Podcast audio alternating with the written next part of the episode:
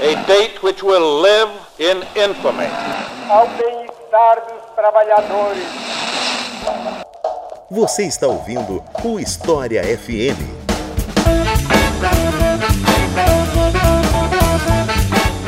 Salve ouvintes do História FM, bem-vindos a mais um episódio do podcast do Leitura Obriga História. Eu sou Iclis Rodrigues e hoje vamos falar sobre mitos nacionais. Nesse 7 de setembro, nada melhor do que falar sobre alguns dos mitos que se perpetuaram na história do Brasil ou que foram desenvolvidos para vender uma ideia específica da história ideal do nosso país. E para falar sobre esse assunto, eu convidei aqui duas pessoas. A primeira delas, professora Annelise Vergara. Eu passo a palavra para Annelise se apresentar para vocês. Olá, Iclis. Bom dia, boa tarde, boa noite. Agradeço muito pelo convite. Eu sou a professora Nelise. Eu sou formada em História e sou mestre em História pela Unesp. É, tenho um canal também no YouTube, o Prof. Nelise. E estou muito feliz de estar aqui hoje para falar um pouquinho sobre esses mitos da história do Brasil. E também para falar sobre esse assunto, eu convidei um velho conhecido de vocês, se vocês escutam com frequência o História FM, Ricardo Duve, também apresentador do nosso outro podcast, o Estação Brasil. Então, Ricardo, se apresenta aí pro pessoal. Olá a todos e todas, meu nome é Ricardo Duve, né, para os que não me conhecem, para os que já me conhecem, eu sou apresentador também da, aqui da casa, do podcast do Estação Brasil, que é voltado justamente à história do Brasil, e além disso sou professor, pesquisador na área de história, tenho bastante interesse pela história do Brasil, obviamente, né, quem acompanha a Estação Brasil sabe, e estou muito feliz de estar aqui para debater mais alguns temas específicos, assim, algum desses mitos sobre a história do Brasil que ainda são tão presentes. Espero que a nossa discussão possa possa ajudar os ouvintes a destrinchar algum desses mitos, ver como eles foram formados e tal. Enfim, acho que vai ser bem legal. Então é isso. Vamos falar mais um pouco sobre esses mitos nacionais depois dos comerciais.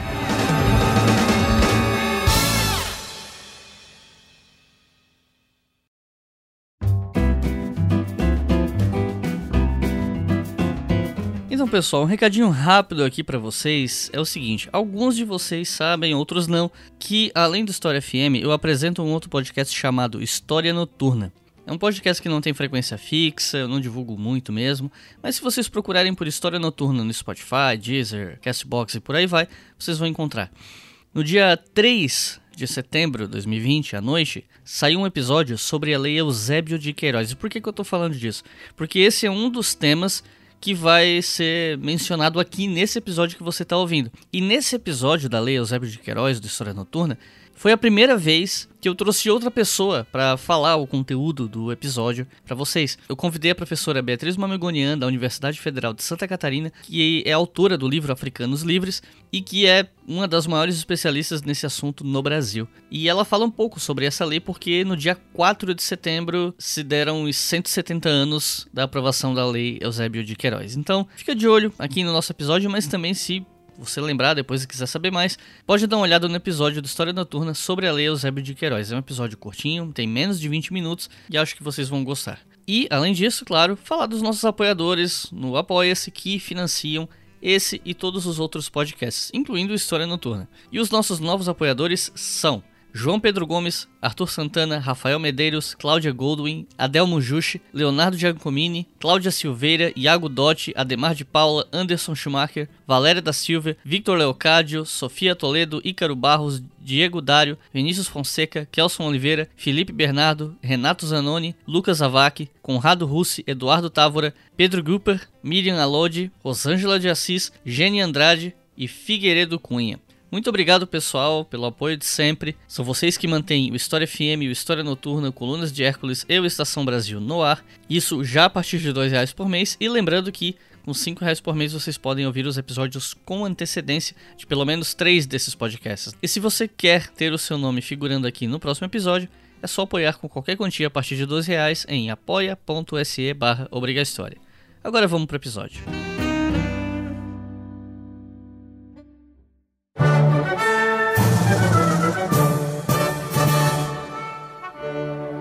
Para começar esse episódio, eu queria tocar em uma história que se ensinou durante anos nas escolas e eu fui um que aprendeu desse jeito, diga-se de passagem. Acredito que pode ter sido o caso de vocês também e não sei se ainda está sendo ensinado dessa maneira, mas nós sabemos que na academia essa tese não costuma mais ser aceita, que é a ideia de que Pedro Álvares Cabral chegou no Brasil por acidente enquanto tentava chegar às Índias, dando a volta pelo globo, né, circunnavegação, que teria sido um feliz acidente e que é contado quase numa forma de aventura, né, de certa maneira. Então eu queria perguntar para vocês, o que é que se discute a respeito dessa história na academia, o que é que a gente sabe hoje, como se deu o descobrimento do Brasil. Aliás, descobrimento entre aspas, né, porque já tinha gente aqui. Enfim, descobrimento por parte dos europeus do Brasil.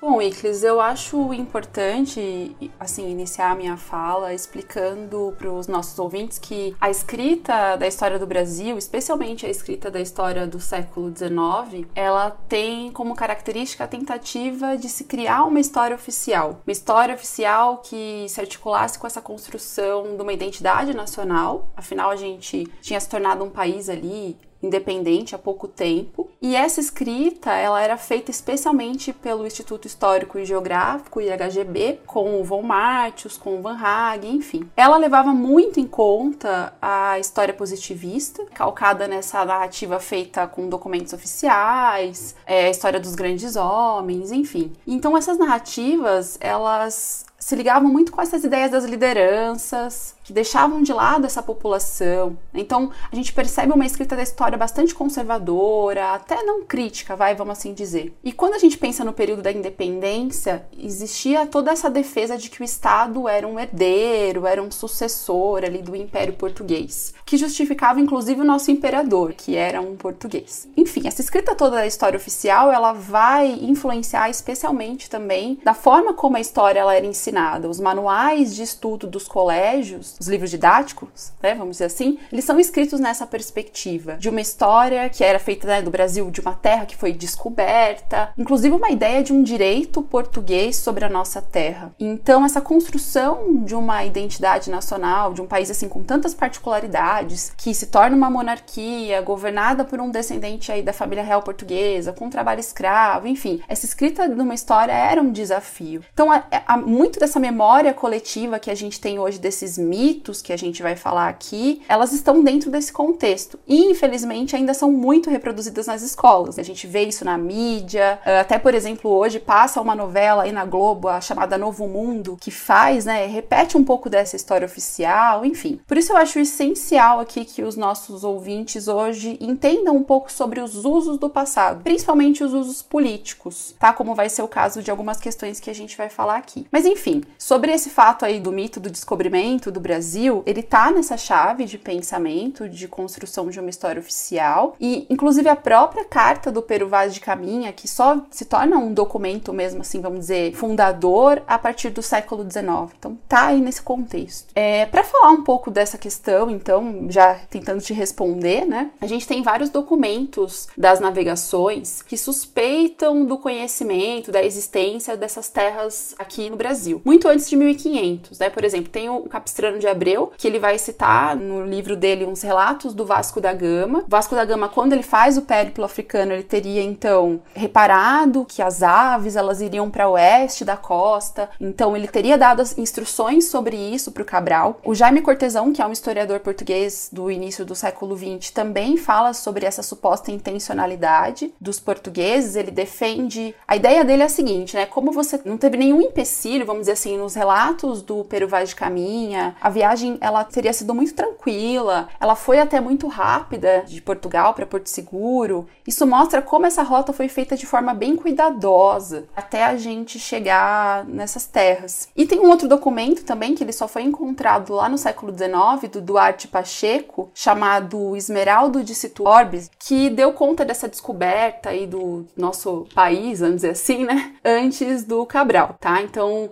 a gente tem esses documentos aqui do século XIX que já vão falando um pouquinho sobre essa questão. É importante ressaltar, lembrar vocês também que as rotas de navegação, elas eram feitas com muito sigilo, porque eram rotas que iriam garantir os interesses comerciais de Portugal, iam garantir então o comércio, né, das especiarias. Então falar de um encontro acidental das terras é um pouco complicado, isso vai perdendo a força. E, e aí pensar um pouco sobre o que é importante também para nós historiadores. É intencionalidade ou não? Na verdade, o que é mais importante para gente, e inclusive na historiografia, é pensar mais a questão do sentido da colonização. Então, pensar esse sentido e pensar o estudo da colonização, isso começa muito forte com o Caio Prado Júnior, claro, num viés marxista, e, e depois o estudo dele acaba influenciando outros estudos, como o do Fernando Novaes, por exemplo. Mas esses estudos pensam, então, nesse sentido, pensando numa economia de exploração, pensando na questão do latifúndio, da mão de obra escravizada. Então, para nós historiadores, eu acho que pensar o termo descobrimento, aliás, pensar não, mas afirmar o termo descobrimento é bem problemático. Pensar esse momento como uma visão de nascimento de um país, né, é uma, é uma visão bem eurocêntrica se a gente for ver, porque primeiro, como você disse, né, desconsidera as pessoas que já estavam aqui, os povos originários, os povos indígenas. Pensar também que a gente tem um etnocentrismo muito forte,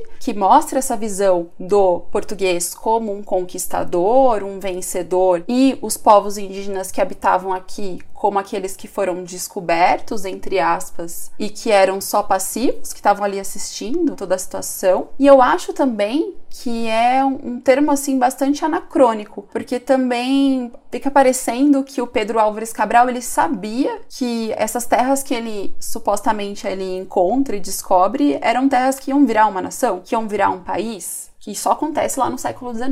Então, essa ideia, né, do descobrimento e tudo mais, ela é mais uma ideia de um mito de fundação do nosso Brasil, que vem com essa questão da história positivista que eu falei. Então, a gente tem que pensar, eu acho, mais sobre esse momento como um momento que foi a base, que fundou as bases da nossa colonização. A gente não foi descoberto porque a gente não estava coberto, né? a nossa história é a história de um país que era colônia e que depois se torna uma nação. Então eu acho que o processo de colonização é mais importante do que responder se foi descoberto, se foi intencional ou não. Então acho que é mais ou menos isso aí que eu queria trazer para a gente pensar um pouco agora. E também existe um mito de que a história do Brasil é uma história mais pacífica do que normalmente ocorre em outros países, né? Uma história sem derramamento de sangue, sem grandes guerras e afins. E se para alguns isso pode parecer um absurdo meio óbvio, né? Por outro lado, essa história de que tem um passado relativamente pacífico no Brasil pegou para muita gente. Né? Então, claro, as pessoas vão lembrar, ah, mas teve tal conflito, teve tal guerra. Mas a, a questão aqui é, quando a gente fala que existe um mito de uma história pacífica, é a ideia de que esses conflitos eram coisas muito pontuais, coisas que aconteceram aqui e ali, mas que não representam a totalidade da nossa história, né? E aí eu pergunto, por que que essa ideia tá equivocada? Há esse mito, assim, de que a história do Brasil, e aqui eu vou utilizar um termo do professor Carlos Fico, seria uma história incruenta. Né? Incruento significa sem derramamento de sangue, né? ou algo que não custa sangue. Então, muitos dos argumentos que foram dados assim para sustentar nessa espécie de estrutura narrativa,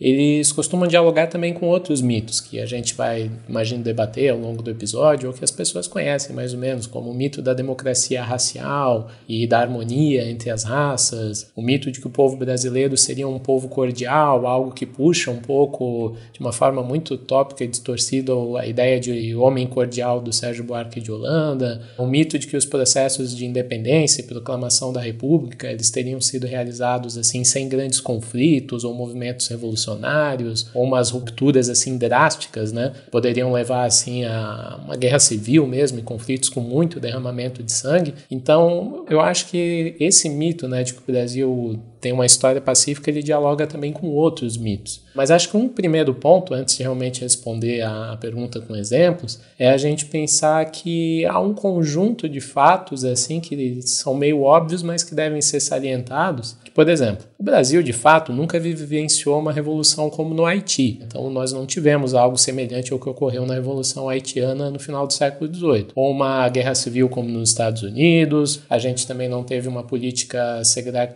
é, segregacionista, né, com um elevado grau de violência, como ocorreu no apartheid da África do Sul, assim colocando juridicamente o racismo de uma forma muito, enfim, segregacionista, como eu coloquei. Ou mesmo a gente não participou de conflitos assim como a primeira, a gente não participou, digamos, como grandes players assim, né, no, em conflitos como a primeira e a segunda guerra mundial e não tivemos perdas como a Europa teve durante esses dois conflitos, com destaque, por exemplo, a União Soviética que com milhões, né, dezenas de milhões de mortos. Então, nós não tivemos eh, eh, esse tipo de experiência, talvez. Mas esses eventos é importante que a gente também entenda que eles foram muito particulares ao longo da história da humanidade, na verdade, assim, são casos muito específicos esses que eu salientei, e é importante que se diga, mesmo que a gente não tenha passado por esse tipo de evento, assim, algo similar do, do que eu citei, isso não quer dizer que a nossa história não tenha sido e que não seja violenta, que não tenha sido estruturada por meio de grandes conflitos. A violência no Brasil, ela não é episódica, ela não é eventual, ela é estrutural e ela é estruturante também. A nossa sociedade é estruturada de uma forma que a violência faz parte das nossas relações sociais cotidianas, assim. E é impressionante quando a gente vê a história do Brasil, essa capacidade dessa violência, ela é estruturante porque ela se reproduz com uma frequência,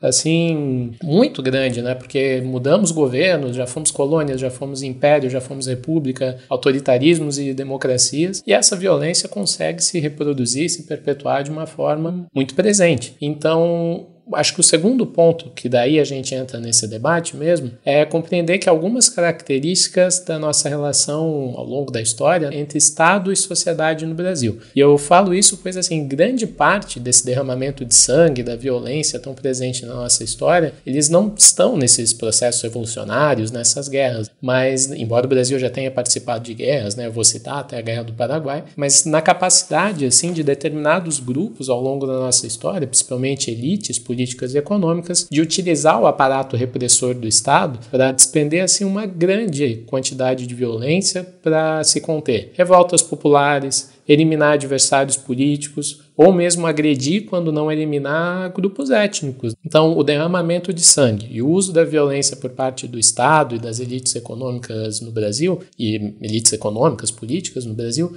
como eu falei, não pode ser narrado de forma episódica. Então, ele é um fenômeno de longa duração.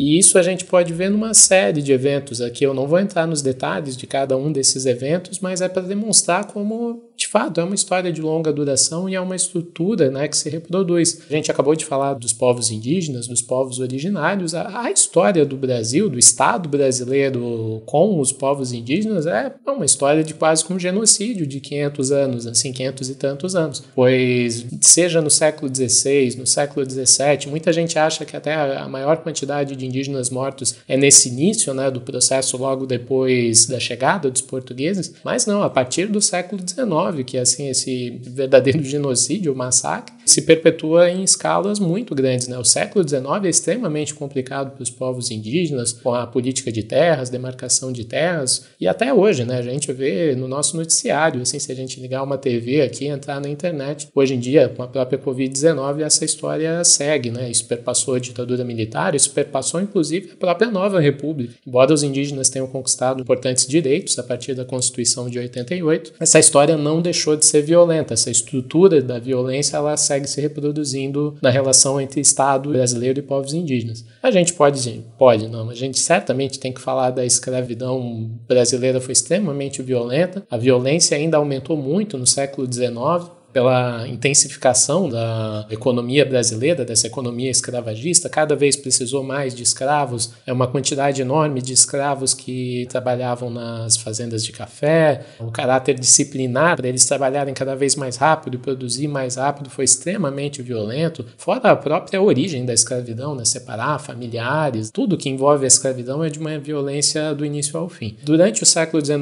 nós tivemos as revoltas regenciais e aqui tem que ser citada a cabanagem personagem quando grupos de indígenas, escravos, ex-escravos, até alguns políticos, né, eles se juntam num agrupamento muito particular e basicamente tomam conta né, da província do Grão-Pará na época. Nós temos, assim, pelo menos registros de algo entre 25 e 30 mil mortos. É uma revolta popular que é repreendida, assim, com muita, muita violência, né? A taxa de mortalidade é muito grande. Houve também muita violência na revolta dos malês, revolta farroupilha e por aí vai. A Guerra do Paraguai, a gente, né, Icris tem todo um episódio de História FM sobre isso, então acho que nem preciso me estender muito, mas a, os números mudam, né? Falam entre 40, 50, 60 mil mortos, mas é uma taxa também muito elevada de brasileiros que morreram no conflito. Canudos, né, quando a gente chega ali na Primeira República, Canudos é, ela é basicamente é o, os acampamentos ali que tinham em Canudos, ele é massacrado, são 25 mil mortos basicamente. No contestado também ali, depois da Primeira República, aqui em Santa Catarina, né, eu falo de Santa Catarina, a taxa que se coloca é de mais ou menos 10 mil mortos. Então esse próprio período, a gente chegou numa república, será que né, a nossa história tende a ser menos violenta agora que não somos um império, somos uma república?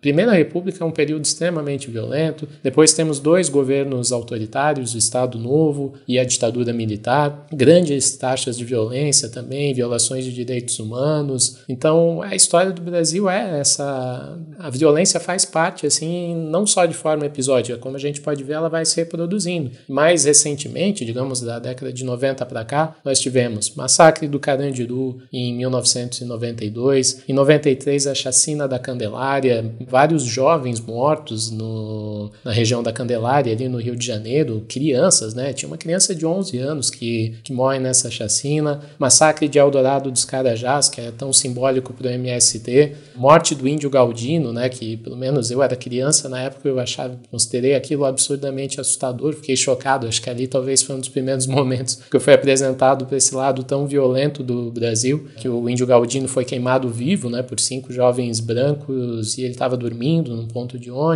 sem contar os casos mais recentes e que também tem uma longa história das mortes nas periferias dos grandes centros urbanos. Tivemos né, os casos tão tristes da Ágata, do João Pedro e poderíamos citar tantos outros. E essas histórias, ela não tem como considerar contar a história do Brasil sem citar esses casos e novamente eles não são episódicos, né? Eles estão entrelaçados, pois são diversos tipos de violências que vão se reproduzindo. A gente pode citar as elevadas taxas de feminicídio também no Brasil. E por último, acho que a gente não tem como não citar agora, já que eu estou abordando esse caráter de Estado e sociedade, como o próprio atual governo, né? Talvez estamos vivendo um dos momentos mais violentos e com mais custo de sangue da história do Brasil, com a Covid-19, pois é muito difícil a gente conseguir afirmar que o governo atual não é responsável por esse desastre, que é difícil até adjetivar, né? Que estamos vivendo agora. Então acho que sei que eu posso estar sendo meio insistente nesse ponto, mas de compreender que essa violência no Brasil ela é estrutural e estruturante. Ela é uma estrutura que consegue se reproduzir ao longo do tempo e, olha, ela muda, obviamente, porque tudo muda ao longo da história, mas esse caráter tão queria utilizar até outro adjetivo, mas violento e doloroso, impactante dela, assim, ela se mantém, né? Ela permanece. Aproveitando o assunto de guerras e afins, eu queria voltar um pouquinho no tempo para falar sobre essa noção, essa história que se conta de que o exército brasileiro ele teria o seu mito fundador na Batalha de Guararapes. Porque nessa batalha é a história que se conta, né? Brasileiros de todas as cores, de todas as classes, teriam se unido contra a ocupação holandesa no Nordeste para livrar o país, né, dessa ocupação estrangeira. E a gente sabe que isso é um pouco de forçação de barra, né? Não existia Brasil como nação independente na época. Os jogos de interesse desses grupos não necessariamente estão ao redor de uma noção de defesa de nação, etc, etc. O próprio conceito de nação moderno é posterior à Batalha de Guararapes, mas enfim, o que foi foi essa batalha e por que esse mito fundador do exército na Batalha de Guararapes é um mito frágil? Bom, acho que eu vou acabar sendo um pouco repetitiva até aqui na minha fala quando eu falo sobre essa questão de, de uma construção de uma história oficial, né? É, na verdade não tem como escapar dessa repetição, porque boa parte do nosso episódio está estruturado em cima disso, né? De criação de mitos nacionais e que muitas vezes são mais ou menos de uma mesma época. Então, para o pessoal que tá ouvindo, assim, pensando, pô, assim, é repetitivo, é porque, querendo ou não, todas essas histórias elas acabam dialogando muito entre si por conta dessa criação são de mitos nacionais, então é inescapável, né? Se a gente quer falar desses mitos, vai, a gente vai ter que se repetir um pouco e quanto a isso, tudo bem. E, eu acho importante também explicar um pouquinho pro pessoal, você me perguntou o que foi a batalha, né? Explicar um pouquinho desse contexto antes da gente falar sobre esse mito, fundador do exército. Falar sobre o contexto do século XVII, né? A América Portuguesa, ela então vai ser invadida pelos holandeses. E é até interessante, eu vou falar isso aqui de novo, mas é até interessante pensar, né? Invadida. Ok, mas esse é o ponto de vista do português dizendo, né? Mas ele já tinha sido um invasor. Então, assim, os holandeses, eles invadem é, a América Portuguesa dentro de um contexto que Portugal estava sendo governado pelos espanhóis por conta de uma disputa de trono. E o fato é que primeiro os holandeses tentam invadir Salvador, eles são frustrados e aí invadem o Recife permanecem aqui então de 1634 até 1654. Aqui, então, no Brasil, a gente tem um administrador da chamada Nova Holanda, que é o Maurício de Nassau. Por que, que eu tô falando dele? Porque ele vai tomar diversas atitudes importantes, iniciativas de modernização da cidade do Recife. Ele faz acordo com os senhores de engenho, ele vai pro proibir a escravidão indígena, vai se apossar de várias possessões portuguesas na África para poder intensificar intensificar o tráfico negreiro, enfim. Essas realizações dele são bem importantes, mas vão ter vários problemas com a Companhia das Índias, que vão acusar o Nassau de estar tá administrando muito mal esse dinheiro e vão exigir que os senhores de engenho ali que tivessem dívidas que saudassem essas dívidas. O Nassau chega a argumentar que ia ser um problema se ele fizesse isso, ia ser um problema essa revolta de escravos, mas ele é ignorado e acaba depois até renunciando por conta da pressão. Os outros administradores que vêm para tentar cuidar dessa situação vão seguir à risca o conselho da Companhia das Índias e vão cortar despesa, vão diminuir as tropas, vão cobrar as dívidas dos senhores de engenho, enfim. Tudo isso vai fazer com que os luso-brasileiros que estavam aqui se revoltem contra os holandeses e preparem toda essa expulsão. E aí a gente chega né, no momento da insurreição pernambucana, que é esse momento de revolta que começa em 1645. E aí nós temos as duas batalhas de Guararapes. Né? A primeira batalha acontece em 1648 e os holandeses perdem, né, são vencidos. E a segunda batalha é a mais importante, porque ela vai acabar totalmente com a chance dos holandeses de continuarem essa tomada aqui no território brasileiro. É importante pensar que a Batalha dos Guararapes e, o local, o Monte dos Guararapes, era um, um ponto estratégico, porque dava acesso também para o abastecimento dessas tropas. Tem um artigo, inclusive, que saiu na revista de História da Biblioteca Nacional, quem quiser dar uma olhada, do professor Rômulo do Nascimento, chama Descendo a Ladeira. E ele fala, ele é bem específico sobre essa batalha. Mas enfim, de toda forma, a gente vai voltar de novo para a construção do mito para dizer que a partir do século XIX, os historiadores, como Van Hagen, por exemplo, eles vão usar essa ideia da restauração pernambucana como uma espécie de primeiro movimento patriótico brasileiro. Então esse episódio ele é usado como um mito de origem, vão usar mais uma vez de uma narrativa do passado para legitimar o presente, então tem que falar de novo do século XIX aqui, nessa construção de uma identidade nacional. E essa expulsão dos holandeses, ela seria então um momento em que o brasileiro se reconhece como brasileiro. E aí a gente tem um processo lento de construção dessa identidade, desde lá do século XVII até o século XIX. Então é muito interessante pensar nesse movimento. Então o nosso nacionalismo aqui, ele teria sido então construído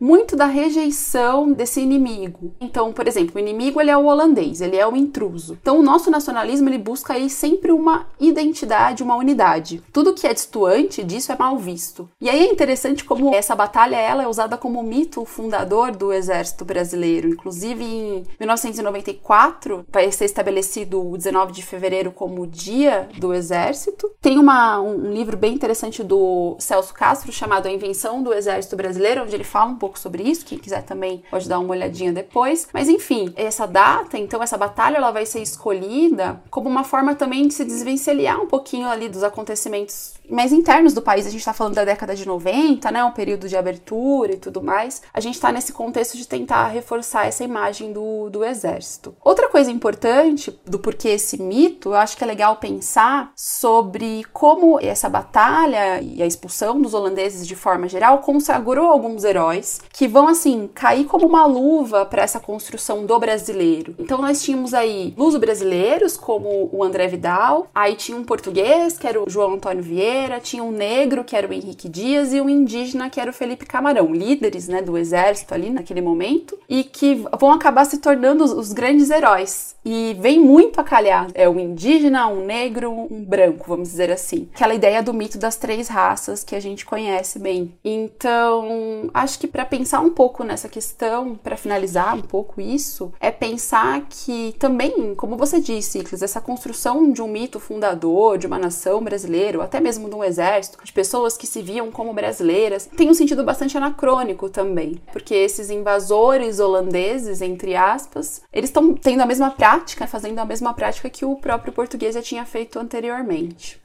Bom, esse episódio tá saindo no dia 7 de setembro, e aí eu acho que é interessante a gente falar sobre a própria declaração de independência do Brasil, né? E de certa forma casa um pouco com aquilo que o Ricardo tava falando sobre uma história do Brasil limpinha e tal. E aí a gente pode falar do tal famoso grito de Ipiranga, que foi eternizado na pintura do Pedro Américo, que é mencionado até no hino nacional, uma história bem embelezada que tenta passar uma imagem de emancipação heróica dos antigos colonizadores. E aí eu queria saber o que, a gente pode falar sobre isso, de como esse episódio, essa ideia do grito do Ipiranga se conecta com a ideia de mitos nacionais. E aí a gente está falando especificamente do século XIX mesmo, né? Porque aí não é só Sim. um evento do passado que o século XIX escreve de uma maneira. A gente está falando de um episódio que também ocorre no século XIX, né? É, eu gosto muito de falar sobre esse período porque tem uma construção também de uma imagem, né, para variar um pouquinho, e também porque muitas vezes o que a gente vê na escola, o que a gente tem até de memória, assim,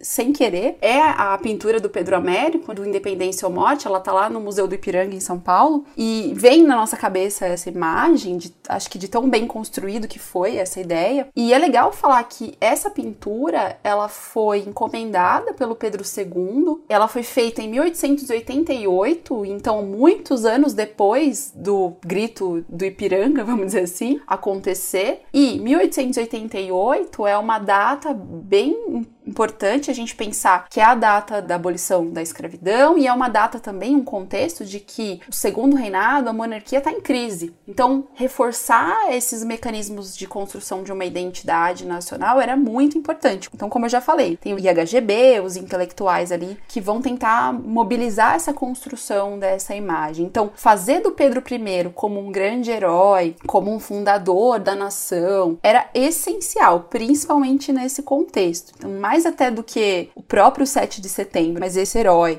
Por isso que eu acho que a gente tá percebendo isso nas nossas conversas, né? A gente tá falando muito sobre essa construção e dos usos políticos do passado. Pensar que isso tá muito ali nos livros didáticos, de certa forma, de uma memória coletiva da população, isso ainda vem. A imagem, por exemplo, do Grito de Ipiranga, ela não é usada às vezes para problematizar, mas ela é usada para ilustrar apenas. Quem fala muito sobre essa construção no século XIX é a Lilia Schwartz, no no livro dela sobre as barbas do imperador. Ela fala da construção da imagem do Pedro II, mas também daquilo que ele queria para a nação. É bem bacana. E tem um artigo também que fala sobre o próprio grito do Ipiranga, lá na revista de História da Biblioteca Nacional também, da Lúcia Bastos. Se chama Nem as Margens Ouviram. É bem legal também depois sobre essa situação, se alguém quiser dar uma lida ali. Mas enfim, eu acho que pensar também nisso é pensar no nosso próprio processo de independência para a gente entender como Pedro I não é bem esse herói. A Lúcia Bastos mesmo, ela fala que esse fato do 7 de setembro, ele quase não foi mencionado nos jornais do Rio de Janeiro na época. Ela cita um número apenas de um jornal chamado O Espelho, que vai exaltar o grito e tudo mais. Então, para os próprios contemporâneos, esse foi um fato não tão assim discutido. E alguns momentos assim eu gosto de pensar também nessas características desse processo. Por exemplo, a Emília Viotti, ela tem um artigo chamado Introdução ao Estudo da Emancipação Política no Brasil, em que ela vai dizer, inclusive, como esse processo nosso de independência não foi um processo de uma ruptura radical, e eu acho que o Ricardo até já comentou um pouco sobre isso, nós não tivemos revoluções nesse sentido, muito menos conduzida por um herói, que seria o Pedro I, né? Na verdade, o nosso processo de independência foi mais caracterizado por um medo, assim, vamos dizer, das elites brasileiras dessa ruptura radical, ou de repente de uma ruptura radical feita pela própria população, como a Revolução do Haiti, uma ruptura de repente que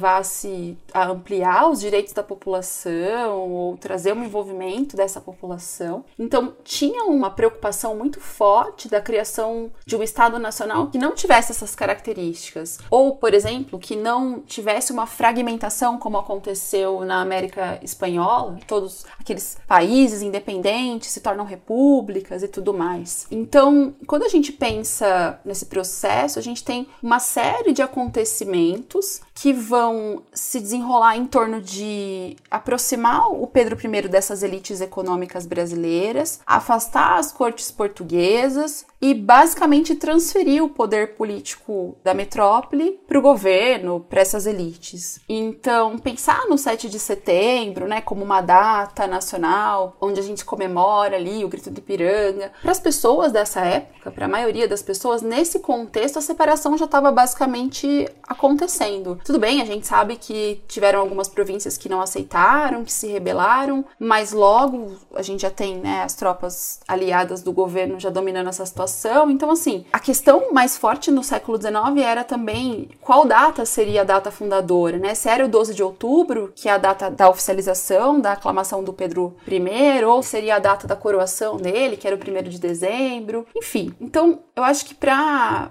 pensar um pouco nisso e reforçar o que eu tô dizendo é, a gente não tem um processo revolucionário, não tem revoltas populares que levam Pedro I a ser um guerreiro ali, de fato. A gente tem mais uma elite que com medo dessa rebelião popular, olha para o imperador ali como uma figura essencial, como uma figura importante que vai manter essas estruturas, que vai manter o status. Nada que justifique que ele seja um herói ou que tenha um caráter heróico como muitas vezes a gente vê aí colocado. Sem contar que no dia do grito do Ipiranga, pelo que se sabe, ele tava era morrendo de dor de barriga.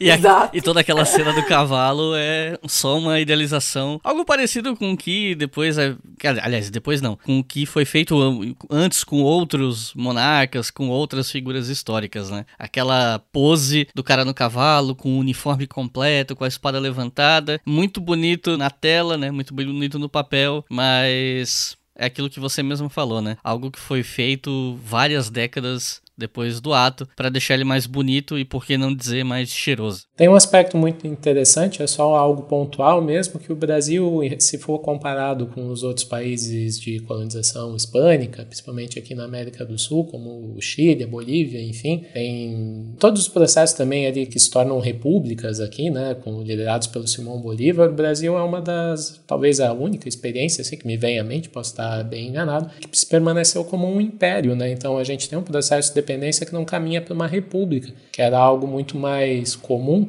na América naquela época a gente caminha para um império, um império que não abole a escravidão. No Chile, a escravidão foi abolida ali em 1823, na Bolívia em 26, no México um pouco mais distante, né, mas 1829. Então são países que têm processos diferentes. Então é engraçado para a gente, já que estamos debatendo na né, história do Brasil, mitos e tal, uma das características de longa duração talvez da história do Brasil seja um certo conservadorismo, não no sentido do conservadorismo político, ideológico, assim, mas de conservar certas estruturas rupturas, né? E o nosso processo de independência do Império, ele não tem grandes rupturas mesmo, assim, nem no campo político, nem no ideológico, nem numa ruptura com a base econômica que é da escravidão. Enfim, são só aspectos que eu acho interessante a gente pensar, talvez em forma comparativa, porque olhando para esses outros países, eh, esses outros processos, a gente consegue ver algumas particularidades do nosso. Sim, eu acho até interessante porque mostra o quanto era mais difícil ainda de se construir, né, essa imagem, esse mito da nação, da fundação de uma nação, desses heróis. Eu acho que fica mais complicado ainda por essas características que você falou. Então, a mobilização de uma escrita oficial, eu acho que era muito importante, inclusive para criar esse fio aí condutor, né? Então é bem interessante mesmo.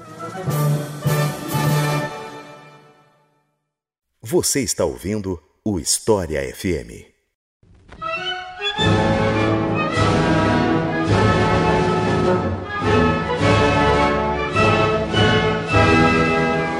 Bom, não dá para falar em mitos nacionais brasileiros sem falar sobre muita coisa que se discute até hoje a respeito da questão racial. E para falar disso, não dá para evitar falar de autores como Gilberto Freire, que é um sociólogo muito importante na história do Brasil, mas que escreveu muita coisa que hoje é bastante contestada. Ele defendeu é, ideias, acredito possa chamar de ideias de harmonia racial, que se por um lado não são totalmente rejeitadas, eu sei que rola algum debate em torno disso que eu admito a minha ignorância no assunto, então não vou aprofundar aqui. Mas também há uma grande repulsa a muita coisa que o Gilberto Freire escreveu, que é parcialmente responsabilizada por normalizar uma série de problemas nas relações raciais no Brasil. E aí a gente entra nessa conversa do Brasil como uma democracia racial, o que para quem sente na pele no dia a dia os problemas relacionados à cor e que são socialmente construídos, falar em harmonia racial e democracia racial acaba sendo uma, quase que uma piada de mau gosto, né? Para quem passa por esses problemas. Então eu pergunto para vocês, o que, que essa tese de harmonia racial, de democracia racial, o que, que essa ideia defende e por que, que ela é criticada?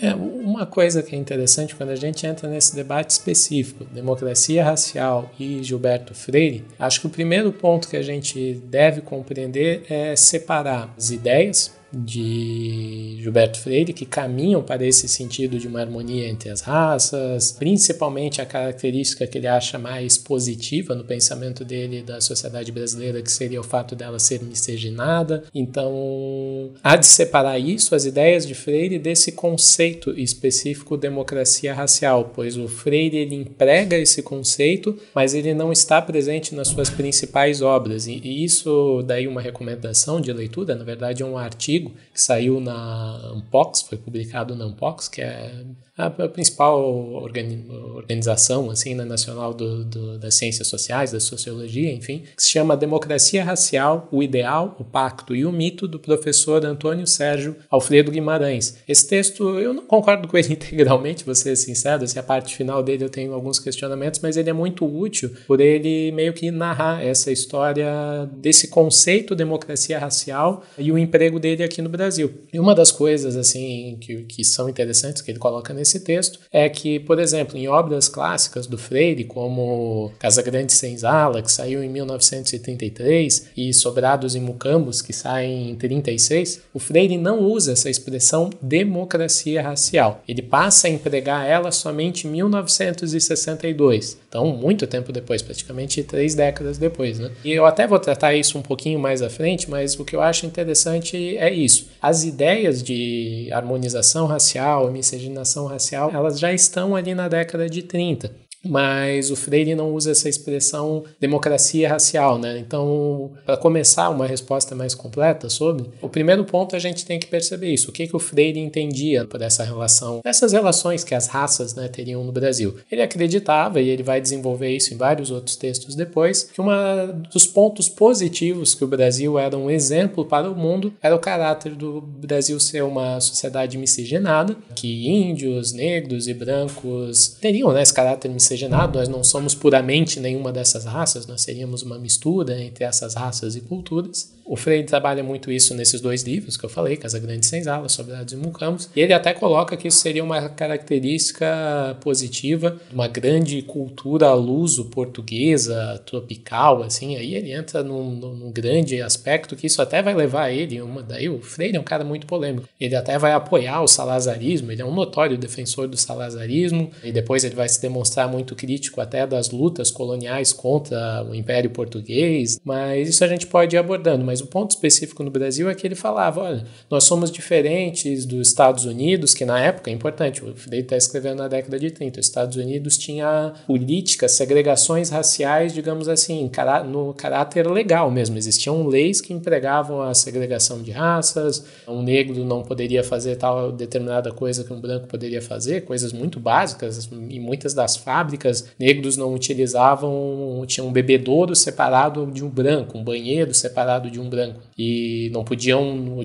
sentar, né, utilizar o mesmo ônibus. Então, o Freire fala que no Brasil, e ele utiliza muito esse contraponto, nós teríamos algo diferente. Essa linha de cor, esse traço de cor que ele fala, não estaria presente na nossa legislação. Em outros casos, ele vai citar o exemplo do apartheid, né, mais futuramente. Então, e ele acha essas coisas positivas. Só que isso dá margem para um grande debate. Esse debate começa a ser realizado, assim, o, o Freire está muito inserido e ele trabalha muito aspectos culturais, então tem uma certa linha linhagem assim dessa tradição que debate as relações raciais mesmo, étnico-raciais no Brasil, ou até mesmo na antropologia, na história, na sociologia, acho que a partir de um determinado momento, ali da década de 30, 40, a Annelise citou, por exemplo, o trabalho da Lilian Schwartz, que aborda a teoria das raças, esse racismo científico. Essa ideia de raça, ela começa a ser substituída por uma ideia de cultura. E aí é um pouco que o Freire entra e essas ideias dele de miscigenação e por aí vai. Então, esse é um ponto muito específico, porque o racismo científico, ele parte do entendimento que a inferioridade do negro seria algo natural e seria algo irreversível. Já que é natural, não tem como você reverter, seria biologicamente constatado por meio desses estudos aqui obviamente não estou referendando eles, estou colocando como eles pensavam naquele período. Por meios de, ah, o tamanho do crânio do africano é dessa forma em relação ao europeu, eles tinham uns estudos absolutamente deturpados na época, e que eles tentavam colocar que a inferioridade do negro seria natural e ela seria irreversível, já que ela era natural. E o caráter de cultura, ele começa a colocar, e esse é um ponto muito fundamental, ele não necessariamente questiona a inferioridade do negro. Muitos desses estudos culturais simplesmente vão colocar que, olha, essa inferioridade do negro, ela não é natural, ela é socialmente ou culturalmente, principalmente, construída e ela é reversível, ela pode ser reversível. O Freire não é um cara que necessariamente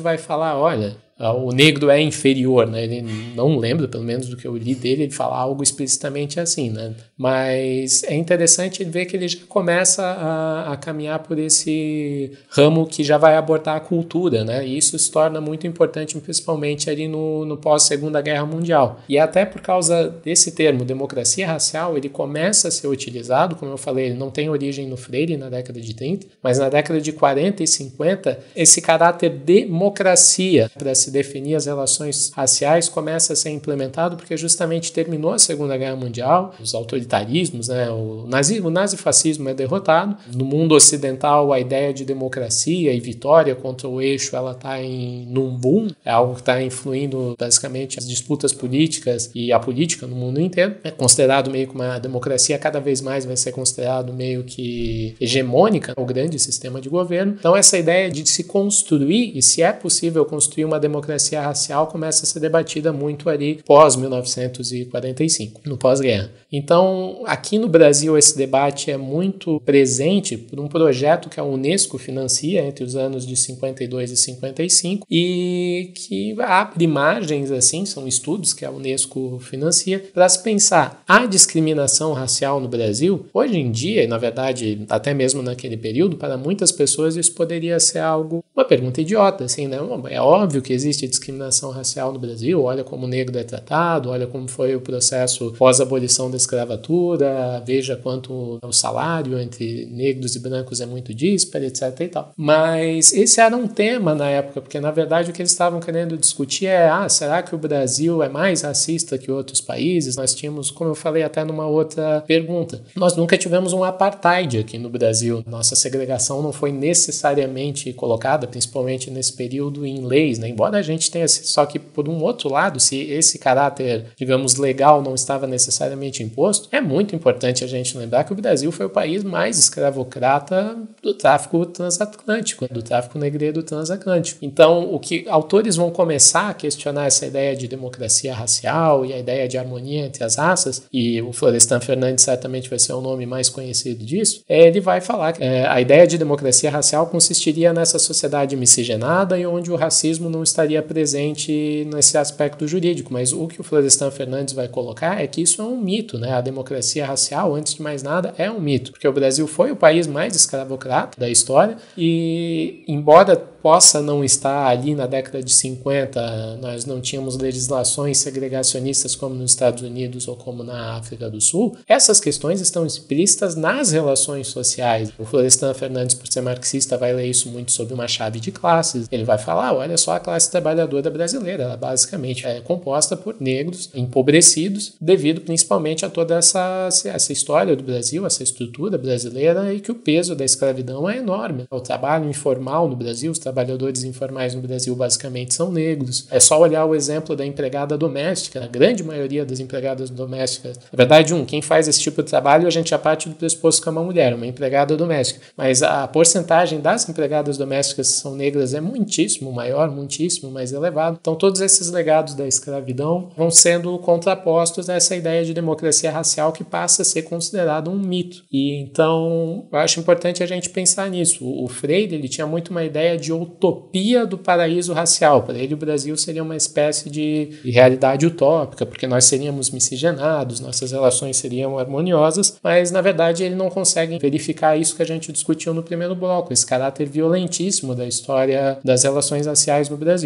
E eu acho muito interessante que o Freire ele começa a utilizar esse exemplo, né, essa expressão democracia racial na década de 60, o professor Antônio Sérgio Guimarães aborda, quando há uma grande tensão na África, né, os países que são colonizados por Portugal na África, como Angola, como Moçambique, eles começam a entrar em processos revolucionários mesmo, guerras de libertação desse sistema colonial, e há um avanço ideológico da negritude. Muitos desses movimentos, e muito também não só desses movimentos políticos, mas um movimento intelectual que na década de 60 e 70 começa a reivindicar a ideia de negritude. Então, uma cultura negra por essência. E como o Gilberto Freire, esse ideólogo da miscigenação, ele se diz em contraponto tanto um crítico da branquitude quanto um crítico da negritude. Então, o Freire ele vai se contrapor a esses intelectuais negros e africanos, e intelectuais negras e africanas, que vão tentar reviver, construir essa ideia de negritude, de uma cultura negra com raízes africanas, que o processo de miscigenação, na verdade, teria sido um processo de branqueamento, de embranquecimento dessas relações, e o Freire se coloca a contraponto. Ele fala que não, democracia racial mesmo quando essas questões não entram. Então, ele negaria tanto a, a branquitude quanto a negritude. E é interessante que ele se coloca em contraponto a isso. Então, justamente por isso que ele vai defender o salazarismo e o domínio português naquelas regiões. Assim, é uma página muito triste da história do Gilberto Freire. E o Gilberto Freire é um cara problemático em si. Eu lembro quando eu estava pesquisando no meu mestrado, meio com um conto à parte aqui, já que a gente está discutindo o Freire, ele sempre foi muito. tinha um pensamento muito autoritário. Ele sempre flertou abertamente com governos autoritários, como o próprio varguismo, depois com o salazarismo. Em determinado momento, no meu mestrado, eu pesquisei a Arena, a Aliança Renovadora Nacional, o partido que defendia a ditadura militar, e eu achei interessante que eu fui lá no CPDOC, no Rio de Janeiro, eu estava pesquisando, pesquisando, e do nada eu acho um folhetinho, um folhetinho pequeno, tinha umas 15 páginas, 14, e num determinado momento, e o curioso é que o presidente da Arena na época era o Filinto Miller, para quem conhece um pouco a história do Brasil e Estado Novo, né, o Filinto Miller era um o chefe né, do sistema repressor brasileiro do Estado Novo naquele período, depois ele vira senador pela Arena e diretor do partido, era um livretinho que basicamente o Filinto Miller foi atrás do Gilberto Freire, porque a Arena estava enfrentando um grande conflito de identidade naquele período, não se sabia exatamente, ah, mas o que é a Arena? O que é que um partido pode fazer, né, um partido que apoia o governo pode fazer dentro de uma ditadura? Simplesmente é apoiar o governo? Será que a gente não tem que ter um projeto nacional? E esse livrinho que eu encontrei eram contribuições do Gilberto Freire, que foi um pedido do Filinto Miller, o Gilberto Freire escrever algumas páginas do que deveria ser o projeto nacional defendido pela Arena. Então a gente consegue ver que durante várias vezes ele dialogou explicitamente com governos autoritários e com projetos muito autoritários do Brasil. E acho que para finalizar a resposta, então é interessante a gente separar a ideia de democracia racial enquanto um projeto é essa ideia que defende a miscigenação, e os críticos desse projeto vão falar do mito mito da democracia racial. Colocar que esse projeto nunca existiu, que ele é um mito, porque na realidade brasileira isso não ocorre. E essas críticas à democracia racial, elas meio que em determinados momentos elas se elas têm conquistas muito importantes. Quando, por exemplo, muitos autores vêm, é claro que isso é alvo de debate, mas a Constituição de 88 há garantias institucionais ao combate ao racismo, ou seja, o racismo é considerado algo, olha, existe racismo no Brasil, nós não somos uma pátria qualquer, nós somos o epicentro da escravidão. 46% dos escravos que saíram da África vieram para o Brasil, então parece que a gente tem alguma contribuição na história da violência das relações raciais. E ali em 88 é criada a Fundação Palmares, que infelizmente hoje em dia não está em boas mãos, e também começa a ter a ideia de tombamentos ao patrimônio histórico, por exemplo, é a partir da Constituição de 88 que o Quilombo dos Palmares é considerado, né, região, obviamente, ali do Quilombo dos Palmares, é considerado um patrimônio histórico do país. Então eu acho que desde ali da Constituição de 88, óbvio que agora nós estamos enfrentando uma série de reveses, esse debate sobre a democracia racial, ele cada vez mais está sendo superado, talvez assim, as teses do Freire realmente cada vez mais estão sendo superadas. O Freire talvez ele ainda tenha uma certa contribuição por questões metodológicas. Ele tem muitas contribuições porque ele também teve acesso a muito material naquela época. Então, eu sei que muitos microhistoriadores da escravidão brasileira, do período colonial, enfim, gostam de alguns estudos do Freire porque ele demonstra certas práticas cotidianas que os escravos tinham, certos rituais mesmo, assim. Então, nesse sentido, como um cara que reuniu muitas fontes, ele teve acesso a coisas interessantes que outros autores não tiveram mais acesso. Mas, em geral, essa ideia de democracia racial e do mito da democracia racial está meio que superado, acho que já hoje em dia, porque realmente, ainda mais hoje, agora, quando eu citei ali nas questões violentas, quando a gente vê as periferias no Rio de Janeiro, quando a gente vê uma criança como a Agatha morrendo, como o João morrendo, não tem como a gente achar que nós somos o paraíso da miscigenação racial e que todas as raças estariam num patamar de igualdade. E aproveitando esse final da tua fala, né? Essa ideia de democracia racial ou de harmonia racial, querendo ou não, ela é conveniente para amenizar tensões sociais entre diferentes grupos. E a amenização de tensões sociais é uma constante na história do Brasil. Uma das ideias que às vezes a gente vê circulando por aí, que eu acho que a gente pode sim tratar como um mito nacional, é essa ideia de uma história do Brasil formada por um grande acordão entre as elites, sem grande participação popular. E por que que a gente pode tratar isso como uma leitura equivocada sobre a Constituição do Brasil?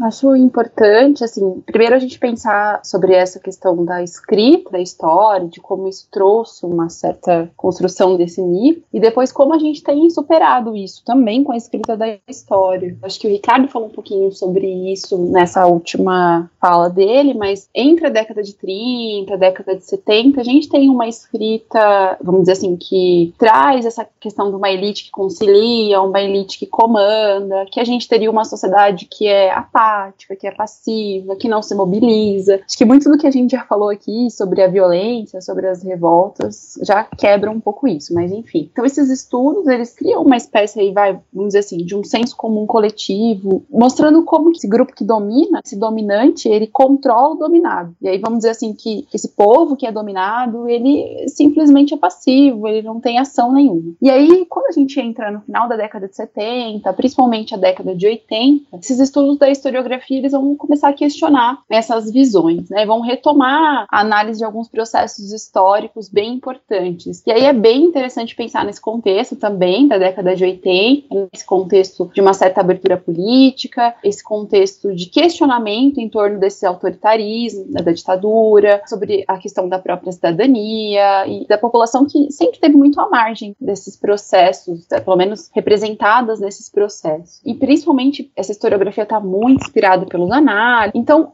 essa ideia agora de que esses dominados eles são passivos, ela começa a ser questionada. E a gente vai perceber estudos que mostram que as relações entre essa população é muito mais complexa. E tem muito mais questões de negociações, e tudo mais. Então, nós temos aí estudos que usam fontes como processos criminais, como jornais, correspondência, memória. É muito difícil da gente pensar nesses processos, eu vou dar alguns exemplos aqui, fazendo muita generalização. Inclusive, tem um artigo muito bacana da Angela Castro Gomes, que ela fala sobre a questão social e, e a historiografia do Brasil no pós-década de 80. Vocês podem até encontrar esse artigo lá na revista de estudos históricos da FGV. Mas, enfim, ela vai dar dois exemplos bem importantes, que é o exemplo da escravidão, que a gente tem falado aqui, né? E o exemplo dos trabalhadores, depois que a gente tem a libertação dos escravizados, dos trabalhadores livres e tudo mais. Então, sobre essa ideia desse grande acordo aí, como você disse, vou pegar primeiro o exemplo dos escravizados. Eu acho que essa conquista da liberdade e essa questão é muito emblemática. A gente tem um, também a construção de um mito quando a gente pensa no escravizado como alguém que era uma coisa, no sentido de que ele era uma pessoa que não reagia, alguém que não tinha consciência, de que não tinha atitudes próprias. O seu senhor agia com violência, óbvio, isso é verdade, mas isso fazia com que todo o processo dele de resistência se anulasse. Então, escravo, nessa perspectiva, ele era alguém vitimizado, que não tinha nenhum tipo de manobra ali para poder agir dentro dessa sociedade. E aí, de uma forma bem geral, assim, a historiografia da década de 80 ela vai questionar esses modelos. Então, por exemplo, a gente tem a partir daí a ideia, a defesa de uma ideia que o trabalhador escravo, que o escravizado, depois o liberto, o trabalhador livre, nesse contexto, ele era sim um sujeito histórico. Ele era sim um sujeito histórico que era capaz de, de atuar nesse mundo. Não era, não era só um dominado passivo e ponto. Então aí a gente tem alguns estudos que vão tentar revelar esse tipo de relação muito mais complexa. Então a gente percebe que existiam construções, por exemplo, de redes familiares, de solidariedade entre vários grupos, inclusive da posse, do acúmulo de bens materiais. Então, isso não era algo que não era simplesmente não feito. Então, um exemplo bem bacana de um estudo que eu gosto muito é do historiador Sidney Chayub, aqui da Unicamp, que se chama Visões da Liberdade. E ele vai usar principalmente o contexto de 1870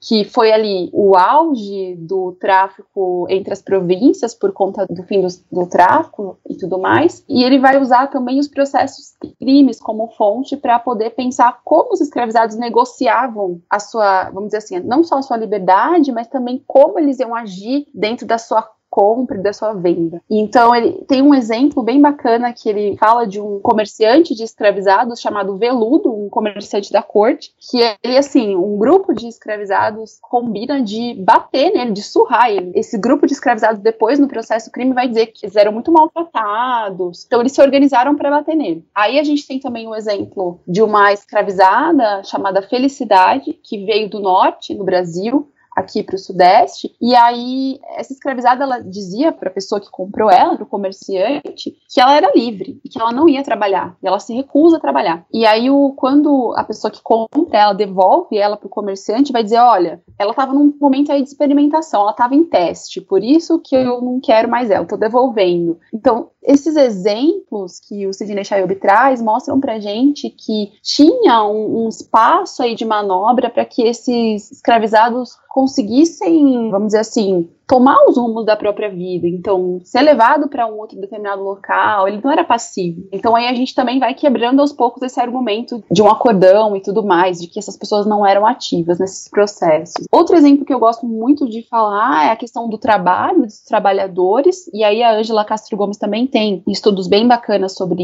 isso, principalmente pensando nessa questão do populismo. Então, assim, o populismo também contribui muito para essa imagem de que a população é massa de manobra, que a população população não tem opinião e, e, simplesmente faz aquilo que os governantes comandam, né? Então, ela vai estudar, no livro dela chamado A Invenção do Trabalhismo, ela vai estudar a década de 30, a década de 40 e vai mostrar pra gente que os direitos trabalhistas, que depois vem muito forte com Getúlio Vargas, e essa imagem dele de pai dos pobres, não anula toda a luta dos trabalhadores, que começa lá no início do século 20 e vem, a gente tem a greve de 17, enfim. Ela vai dizer que, na verdade, verdade, os trabalhadores não é que eles não tinham consciência de classe, né? E aí o Getúlio Vargas é o pai dos pobres e ninguém questiona. Ela vai dizer que, na verdade, existia toda uma negociação entre a classe trabalhadora e as autoridades políticas, Então, esse discurso do Vargas como alguém que concedeu esses direitos, que deu essa benesse, vai caindo por terra. Outro exemplo que eu gosto muito também, um livro do Jorge Ferreira, que chama Trabalhadores do Brasil, em que ele vai estudar várias cartas que os trabalhadores enviaram para o Vargas durante o Estado Novo e tudo mais, pedindo ajuda, pedindo favores, mostrando que esses trabalhadores estavam conscientes dessa situação, dessa dinâmica. Então, tem algumas cartas que os trabalhadores vão dizer: olha, eu sei que você defende que o trabalhador né, seja rígido, que ele trabalhe, que ele faça a sua parte, vamos dizer assim. Então, eu sou uma pessoa muito esforçada, eu trabalho muito, mas não consigo, meu salário é muito baixo. Você consegue fazer alguma coisa a respeito disso? Então, a gente percebe essas atitudes dos trabalhadores com relação a essa situação. Então, esses são só alguns exemplos, tá? Que, que eu peguei aqui da historiografia, mas a gente tem que discutir construir essa imagem de um povo passivo. E como o Wycliffe já falou aí antes da pergunta, é muito interessante a gente pensar que esse silenciamento dessa população, dessas narrativas, elas são um projeto político, né, gente? Então, quando a gente deixa de lado essa população brasileira, que é a maioria da população, como os negros ou as mulheres, por exemplo, quando a gente deixa de lado essa população dentro desses processos políticos, culturais, artísticos, a gente cria uma memória, a gente cria uma narrativa que tenta destruir, de certa forma, essa força, essa resistência desse grupo, dessa população. E aí essa população muitas vezes até não se enxerga nesses processos. Então também não se sente confiante para agir, não se sente confiante ali para ser ativo. Então acho que isso não é à toa, isso não é coincidência.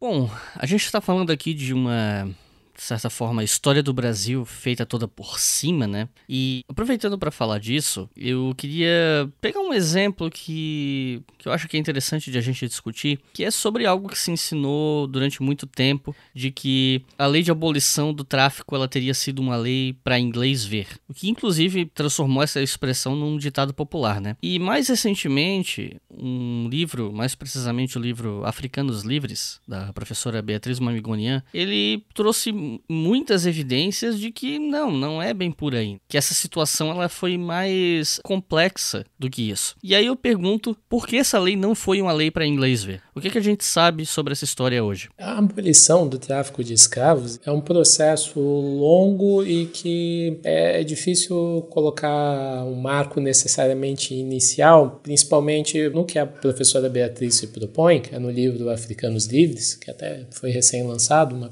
é uma pesquisa muito muito antiga, inclusive, dela, mas que ela foi deixando ela cada vez maior, cada vez mais complexa, colocando uma série de detalhes, e agora virou esse livro. E nesse livro que ela se propõe é, um, é, mais do que fazer uma história desse processo de abolição do tráfico de escravos pela via do direito, ou seja, contando a história das legislações. O que ela está muito interessada é fazer uma história social do direito, que é algo um tanto diferente, que é como a, digamos assim, os agentes históricos, as pessoas recebiam, interpretavam e tinham um entendimento dessa legislação que estava sendo construída nesse período.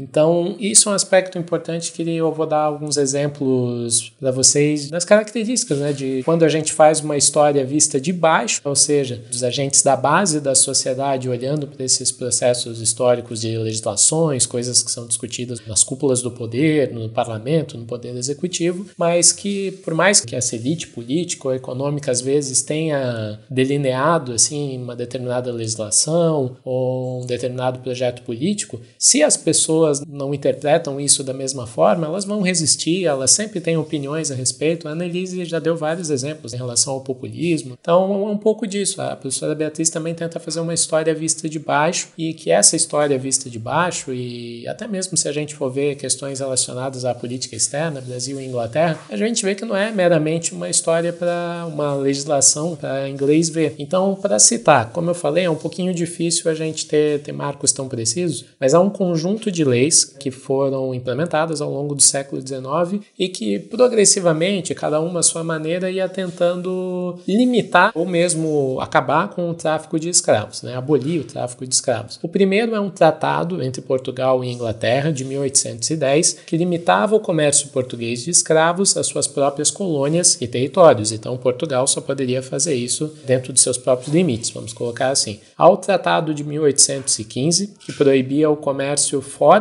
das possessões coloniais portuguesas e também vetava aqueles que eram conduzidos ao norte do Equador. Então só poderia ocorrer escravidão abaixo da linha do Equador. Isso virou até tema de música e da, da cultura popular brasileira. E há um novo tratado ainda que é assinado em 1826, mas que ele só entra em vigor em 30, que proíbe daí sim todo o comércio de escravos para o Brasil. Só que a referida lei, a lei para inglês ver mesmo, que é também conhecida como Lei Feijó, a ideia de lei para inglês ver tinha partido do pressuposto que a Lei Feijó seria uma lei que buscava iludir os, uh, falar assim para a Inglaterra, olha, ingleses, eu sei que vocês pressionam a gente pelo fim né, da abolição do tráfico de escravos, e não era necessariamente, essa é só uma parte, porque os ingleses eram bonzinhos, entre aspas. A ideia da abolição do tráfico de escravos era principalmente, olha, escravo não recebe salário. Então a Inglaterra estava passando, processo de revolução industrial estava produzindo muito, muito, muito e cogitava assim, olha, para onde que a gente vai vender todos esses produtos que a gente está criando? A gente precisa de mercado para fazer girar a nossa produção. Então era do interesse dos ingleses construir um mercado consumidor no Brasil. Então era interessante que se tivesse trabalho assalariado, porque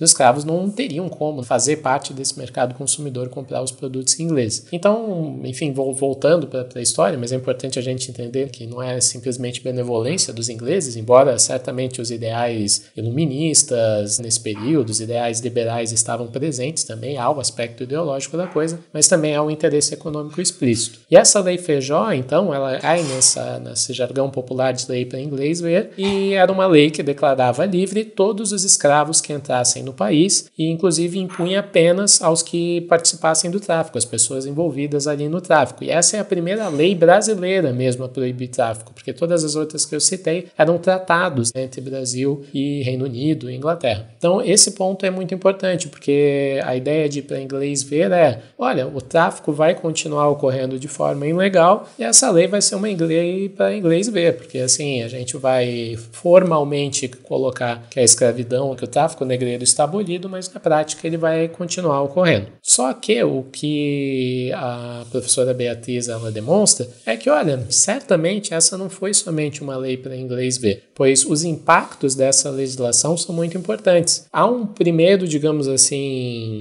conjunto impactos sociais que essa lei tem, é que logo depois que ela é implementada, ali nos primeiros anos da década de 30, há dois fenômenos. Um, um aumento da procura de pessoas, ou seja, escravos que, principalmente africanos, que são trazidos para o Brasil, que eles tomam conhecimento dessa lei e sabem né, que por direito eles não deveriam ser escravizados e eles vão lá requerer os seus direitos, vão procurar isso. Há um aumento dessa procura nesse início assim da década de 30, mas ainda não é uma procura tão grande, mas a gente já consegue ver um aumento. É que esse boom mesmo de, de procura vai ocorrer a partir da década de 60 e 70, quando o movimento abolicionista vai estar mais forte. Mas só essa pequena procura, esses, esses impactos iniciais da lei Feijó, que é de 1831, ela já vai gerar um rebuliço, digamos assim, vai aumentar as tensões sociais e isso vai gerar uma reorganização de escravagistas, principalmente donos de fazenda, que utilizavam muito mão de obra escrava, principalmente membros do Partido Conservador, que no parlamento eles vão tentar meio que derrubar a Lei Feijó ou alguns artigos da Lei Feijó, só que eles não vão ser felizes nisso. Só que o simples atos deles se reunirem e começar a formar um grupo vai permitir que em 1837 eles tomem conta do parlamento, eles conseguem ter um gabinete próprio. Importante a gente lembrar que o Brasil era uma monarquia parlamentar parlamentarista. Então eles têm maioria no parlamento a partir de 1837 e eles começam a tentar diminuir os impactos da Lei Feijó ou principalmente aumentam a vista grossa. Então o tráfico ilegal de escravos é muito favorecido nesse período, principalmente a partir de 1837. E é muito importante a gente entrecruzar essa informação com o fato, e isso é um dado que no século XIX, principalmente por causa do, do boom do café que o Brasil vive, é o século século que o Brasil assim, é o país que mais exportou escravo na história. Os dados não conseguem chegar perto do que foi nos Estados Unidos. O Brasil é um caso realmente muito particular. Como eu falei, 46% dos escravizados que saem da África, 46% vêm para o Brasil. E esses são os que a gente tem assim, formalizados, registrados. A gente não sabe o quanto isso pode ser, porque a partir de 87 esse tráfico ilegal cresce muito. Então tem essa resposta conservadora em nível nacional, mas ah, em nível internacional constitucional, a Inglaterra não gosta dessa guinada conservadora que o Brasil toma, então a gente tem as medidas como a Bill Palmerston em 1879, que determinava a apreensão de navios portugueses engajados no tráfico. Então a Inglaterra começa a reprimir esse tráfico ilegal que está sendo feito por comerciantes portugueses. Em 1845, talvez uma das mais marcantes, nós temos a medida Bill Aberdeen, que faria o mesmo com navios brasileiros também, não só os portugueses. E esses navios seriam julgados nos tribunais do almirantado como piratas. Então, em 1850, a gente tem a Lei Eusébio de Queiroz, que de fato é uma nova tentativa de proibir o tráfico negreiro, assim. Então, basicamente, a partir de 1850, os números vão diminuir drasticamente. Então, quando a gente compara as duas metades do século XIX, a primeira metade do século XIX é um negócio impressionante a quantidade de escravos que entram no Brasil, legalmente e ilegalmente. Mas na segunda metade, esse número de fato começa a decair. A Lei Eusébio de Queiroz já é um grande baque para os escravagistas. Só que ela é assinada com, digamos assim, com a complacência dos conservadores, principalmente a partir de um meio que um mote, que é vamos proibir o tráfico para proteger a escravidão. Então o tráfico é proibido, mas a escravidão enquanto instituição é mantida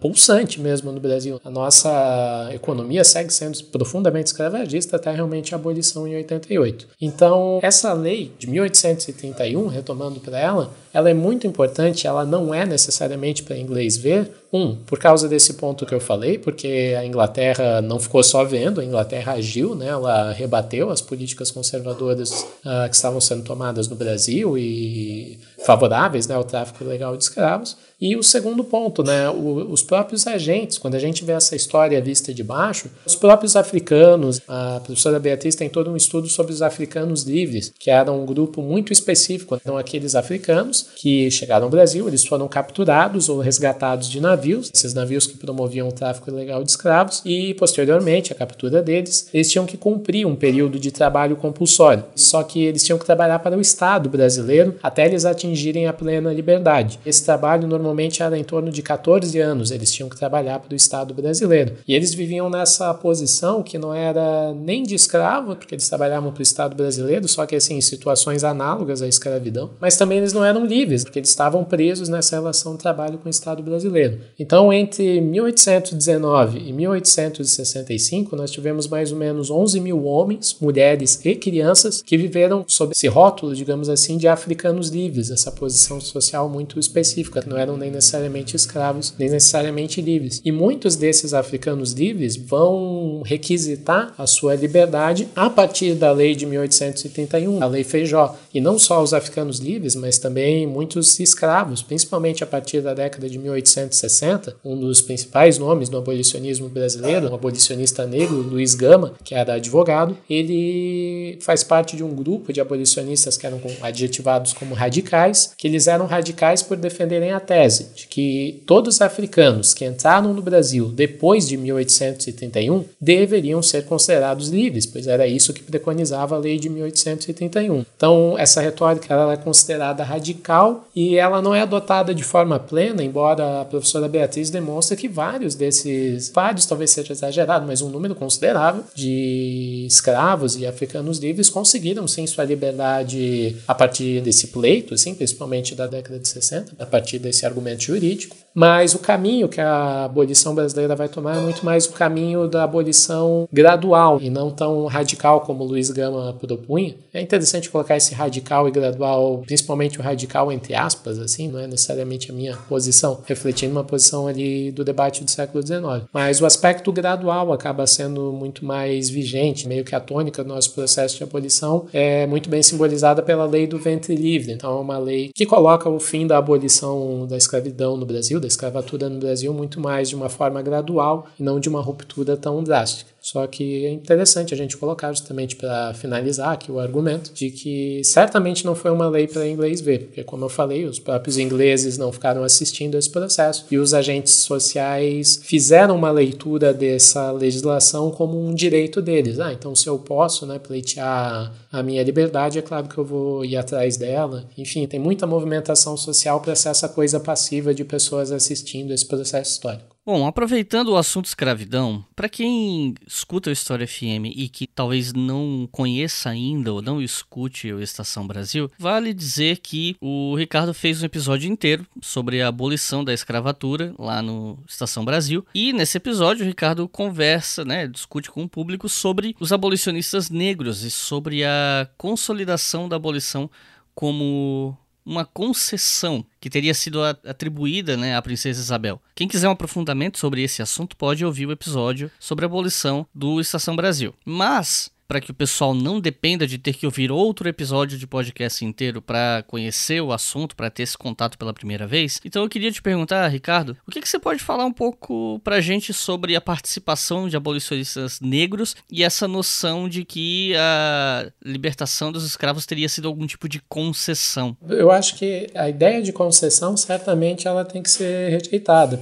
pois houve muita luta social por detrás desse processo, um processo longo, antes de mais nada, que é um processo processo que também é muito difícil a gente assim firmar rigorosamente quando ou como ele começou, porque essa própria discussão que eu acabei de citar, que a professora Beatriz levanta sobre o fim do tráfico de escravos, já está subentendido ali um futuro processo abolicionista. Embora os conservadores, principalmente os que a professora Angela Alonso vai definir como os conservadores empedernidos, os conservadores mais radicais no seu conservadorismo, se é possível essa contradição, eles que vão resistir mais nesse processo de abolição e vão tentar sempre manter essa instituição da escravidão e da escravatura que eles consideravam ser algo que fazia parte do Brasil já, era quase escravizar pessoas era um costume brasileiro. Pode ser até engraçado falar isso hoje, né? Certamente não é, mas de tão bizarro pode até virar cômico, mas existia essa defesa mesmo no século XIX, né? De que a escravidão era uma espécie de um grande costume brasileiro e fazia parte da nossa cultura, das nossas relações sociais. Então, vou tentar ser mais pontual aqui, porque justamente tem todo o episódio de Estação Brasil, para quem quiser conhecer com profundidade, mas algumas coisas até já salientei, que é importante a gente entender.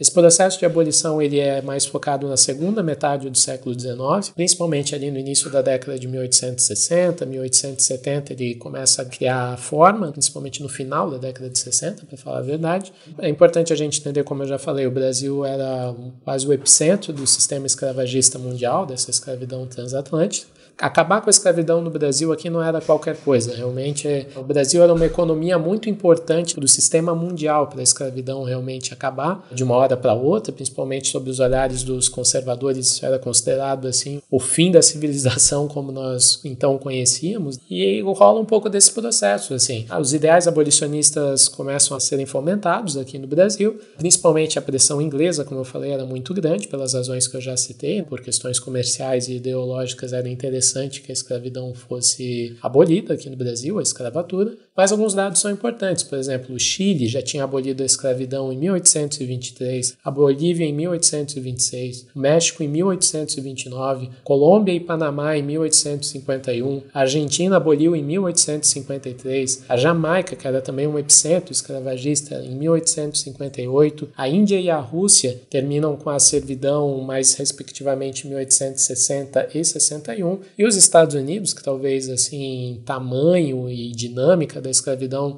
seja o país que mais dê para comparar de alguma forma com o Brasil, né, o, o tamanho e a dinâmica da escravidão lá, abole a escravidão em 1863. Então, o Brasil tem uma abolição muito tardia, só comparável com a de Cuba também, que Cuba, quase junto com o Brasil, né, abole a escravidão e também era um país que tinha uma economia escravagista forte, tinha muita circulação de escravos no país. Então, a professora, e aqui eu vou basear muito no, no livro da professora Angela Alonso, que se chama Flores, Votos e Balas, que ela narra todo esse processo da abolição da escravatura, as lutas do movimento abolicionista principalmente, muito pautado pela liderança de abolicionistas negros, como André Rebouças, como José Patrocínio e Luiz Gama, já que eu citei, todos nomes muito importantes desse processo. E acho que o mais interessante é a gente debater não somente a ideia de que foi uma concessão, porque de fato não foi, mas quando a gente vê o processo de abolição, a gente vê que também não é um processo que a gente pode dizer que totalmente veio de baixo, no que foi simplesmente uma luta extra-parlamentar, uma grande pressão social que modificou a história do Brasil. É um pouco as duas coisas. Há uma grande pressão de fato, e ela vai ser muito presente no quase assim no limiar, ali na década de 1880, principalmente na segunda metade da década de 1880, há sim daí uma grande pressão popular, e eu já enfatizo isso So.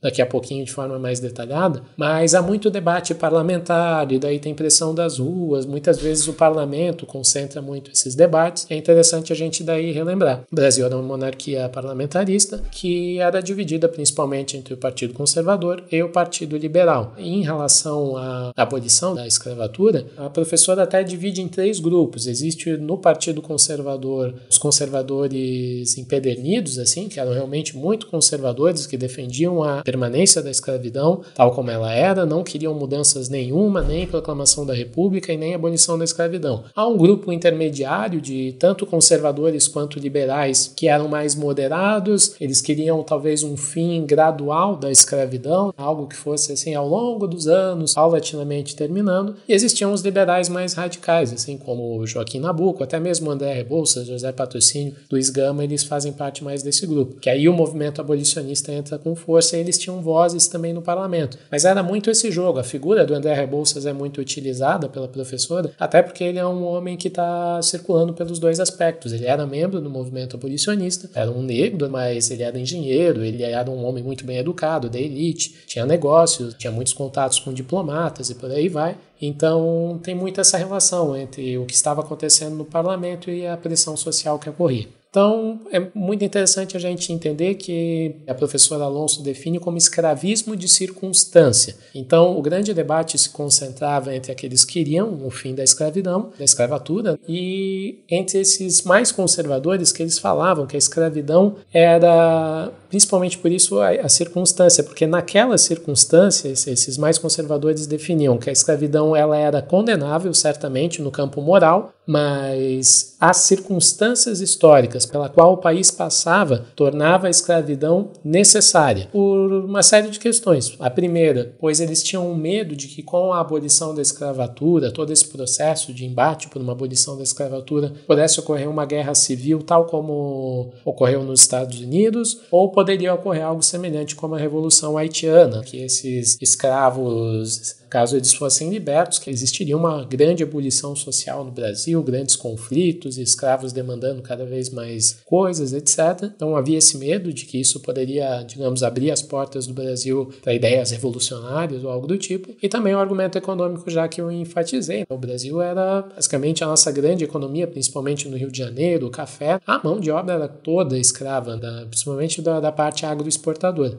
Então tinha um medo de uma grande crise econômica. O Brasil tinha saído da guerra do Paraguai também, ao longo da década de 70, 80, uma guerra que, que teve um grande custo também econômico. Então existia esse debate. Né? E retomando, é muito importante. Quando a gente vai ver os discursos parlamentares, muitos desses políticos eles vão falar que, olha, a escravidão realmente é horrível, é uma afronta civilizacional e tal, mas ela é necessária ainda no Brasil. Durante muito tempo, Dom Pedro II defendeu essas posturas, mas ele acaba mudando mais próximo da abolição então, para narrar brevemente essa história em três ciclos, que é como a professora Angela Alonso coloca, esse primeiro ciclo abolicionista, a grande vitória que ocorre, que é um ciclo que ela coloca que é de 1868 até 1871, 1871 porque é quando a lei do ventre livre é editada, filhos com oito anos, né, filhos de escravos, obviamente escravas, existiria a opção de que com oito anos fi esse filho poderia ser entregue ao Estado e daí o senhor, obviamente quem entregaria essa criança para o Estado é o proprietário da escrava, no caso, e ele poderia receber 600 reais por isso, ou seja, a criança fez oito anos, eu entrego ao Estado, ele vai estar em liberdade e ele seria indenizado com 600 reais. A outra opção seria o dono de escravo ficar com essa criança até os 21 anos, que daí sim, a partir dos 21 anos ele seria livre, todo escravo seria livre a partir de 21 anos. Importante, né? Todos os escravos nascidos a partir daquele momento. Mas ele não receberia indenização, então ele não seria indenizado. Então se apresenta basicamente três coisas que são muito importantes nessa conquista que a lei do ventre livre passa no Congresso. É que o fim da escravidão se desenha no horizonte. A segunda seria que também dentro da lei do ventre livre livre se coloca a necessidade de registrar os escravos, seria obrigatório, e por fim os escravos, eles não poderiam ser separados quando eles fossem vendidos. Então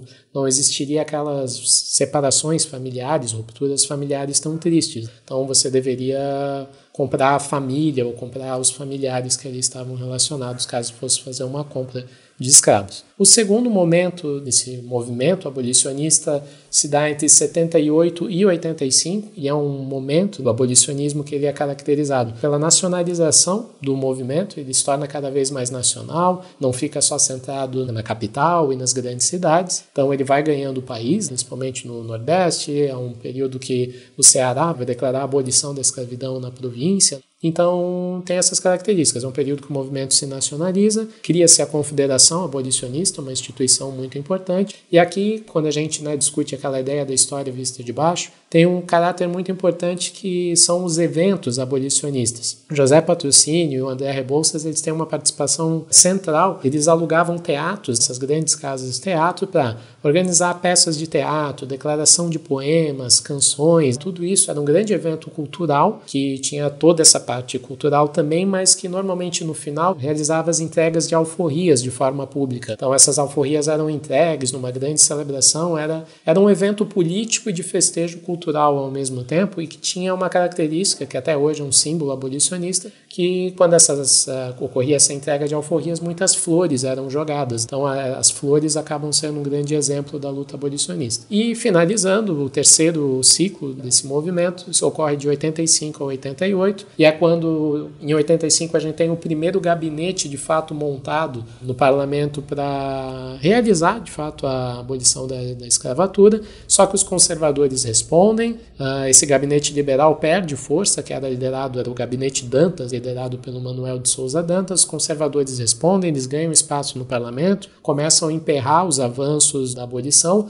só que essa ação dos conservadores desperta daí sim o caráter mais popular do movimento abolicionista, porque uma série de escravos vão começar a fugir dos seus senhores, dos seus locais de trabalho, vão montar quilombos, se cria toda uma rede de abolicionismo, tem toda uma assim, uma movimentação social muito grande de resistência nesse período. E se começa a comprar muitas alforrias também, toda essa rede abolicionista às vezes pega, ah, o cara fugiu, o escravo fugiu no Rio de Janeiro e conseguem mandar ele lá para o Ceará, porque no Ceará a escravidão já, já tinha passado esse processo de abolição da escravidão. A desobediência civil é muito grande e o que gera também uma contra-resposta dos conservadores. Existem, por exemplo, linchamentos públicos, açoitamentos públicos de escravos fugidos nesse período ou de pessoas que resistiram, enfim, enfrentaram de alguma forma a legislação da época. Então, é um momento muito tenso, de muito conflito social, mas é interessante também enfatizar que é um momento assim que de fato o abolicionismo se tornou popular, porque ele, André Rebouças era um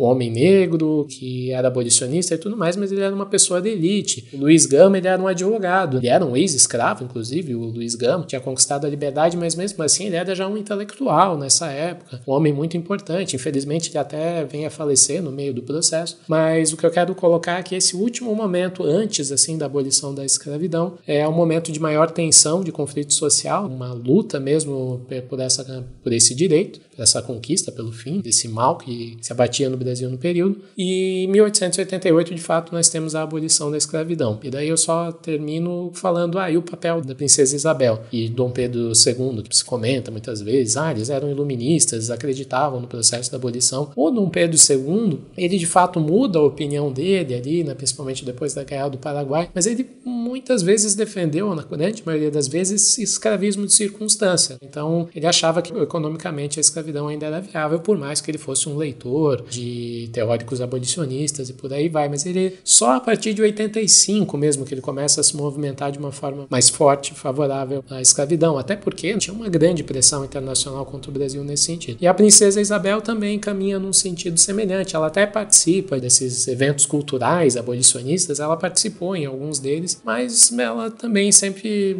tem muita gente que diz que eles foram cooptados por esse movimento. Eu não sei se é o melhor termo, assim, eu acho que eles se mantiveram numa posição de estadistas que sempre foram analisando tudo de uma forma muito pragmática. Quando se tornou quase irreversível, que o Brasil precisava de fato acabar com a escravidão, aí que eles tomaram posições mais favoráveis, mesmo mais contundentes. Mas foi tudo muito circunstancial, de acordo com a circunstância, eles tinham uma opinião a respeito.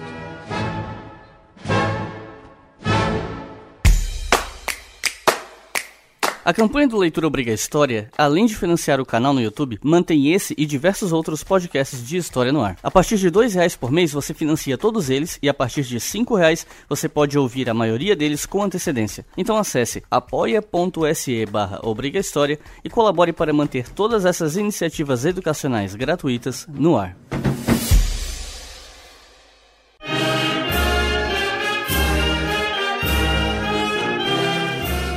Próximo mito sobre o qual eu queria perguntar o que vocês acham, ele diz respeito não a um fato ocorrido, mas à história contrafactual mesmo, aquela ideia do que aconteceria ser. E eu acho que não existe ninguém que já fez um curso de história na vida, ou que já deu aula, que não ouviu ou leu em algum lugar que se o Brasil não tivesse sido colonizado por Portugal, poderia hoje ser uma potência. Na verdade, o problema seria a colonização ibérica na América Latina, como um todo, né? Não só a colonização portuguesa aqui. E de que nós não teríamos teríamos tido a sorte, entre aspas, de ser colonizados por holandeses ou ingleses. E a gente sabe que isso é uma bobagem enorme quando a gente vai estudar colonização pelo mundo. Primeiro porque a história não é feita de ser, então ficar aqui discutindo o que aconteceria ser é meio que infrutífero, mas apesar de infrutífero, ele diz respeito a inclusive muitos preconceitos que nós temos. E o segundo ponto é que nós temos evidências de que nos permitem dizer que isso é uma mentalidade muito inocente. Então eu pergunto, por que essa ideia de que se nós fôssemos colonizados por outros países europeus, o Brasil seria melhor? Por que que isso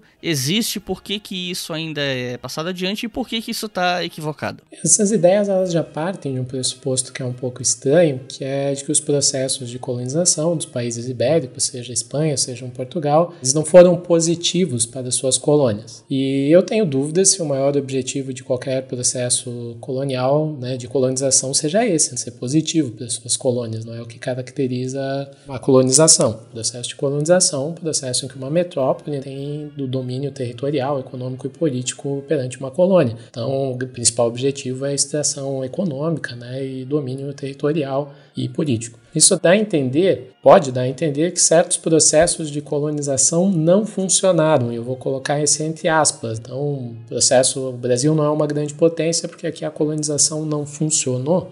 É algo meio estranho, porque a primeira pergunta que eu consigo pensar é não funcionou para quem? A gente acabou de falar sobre as elites escravocratas no Brasil. Elas receberam uma enorme quantidade de dinheiro durante todo o século XIX e logo depois que termina a escravidão, ao longo do século XX, são famílias que se perpetuam como elites econômicas. Então, durante todo o processo de colonização, desde que o Brasil era colônia, se torna império, Primeira República e por aí vai. Se a gente pega a história dos setores agroexportadores do Brasil, olha, a colonização funcionou para eles, o império funcionou para eles, a república funcionou para eles, a ditadura funcionou para eles. Quando você está numa determinada posição de poder e eles conseguiram reproduzir esse poder ao longo dos anos, esses processos funcionam muito bem. Aí a gente entra num determinado ponto, que essa questão econômica e estrutural do país uh, ao longo do processo de colonização, antes e depois. Porque, por exemplo, a gente começa a pensar que ah, o Brasil não se tornou uma grande potência por causa que fomos colonizados por portugueses. Se a gente fosse colonizado por ingleses ou holandeses, isso daria certo?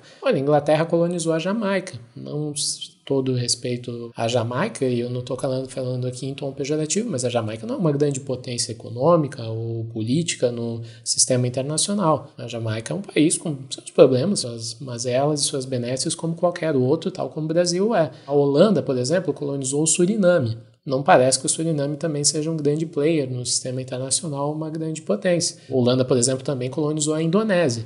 A Indonésia, certamente, essa é uma potência econômica, tem os maiores PIBs do mundo, mas mesmo assim é um país com problemas e dilemas muito semelhantes ao Brasil. Então, não me parece que esse recorte de quem colonizou seja mais importante, mas sim como se deu esse processo de colonização e daí depende muito né, de determinados países. Claro que a gente pode citar o caso dos Estados Unidos, né? ah, mas os Estados Unidos foi colônia, uma colônia de povoamento costumam referir, né? é um argumento muito fraco porque povoamento por povoamento, tanto povoamento quanto extração econômica, quase todos os processos coloniais. Então, esse argumento não é exclusivamente uma colônia de povoamento onde pessoas trabalhadoras foram lá e construíram os Estados Unidos. Não, pessoas ruins foram para os Estados Unidos, criminosos foram para os Estados Unidos, tal como pessoas trabalhadoras foram para os Estados Unidos. Pessoas trabalhadoras vieram para o Brasil, como pessoas ruins vieram para o Brasil. É uma questão muito da particularidade de cada processo histórico. No caso do Brasil, ao meu ver, nós não somos uma grande potência, tudo nesse campo do ser. A gente nunca sabe, a gente nunca tem muita precisão para responder isso, porque a história não é feita de ser, né? A história é feita de fatos concretos e processos históricos que a gente consegue verificar mais ou menos. E na história do Brasil, a escravidão impede uma série de avanços. Primeiro, que a própria escravidão já cria uma desigualdade social tremenda. Uma grande parcela da população é colocada fora do mercado consumidor, se torna um mercado consumidor muito informalizado,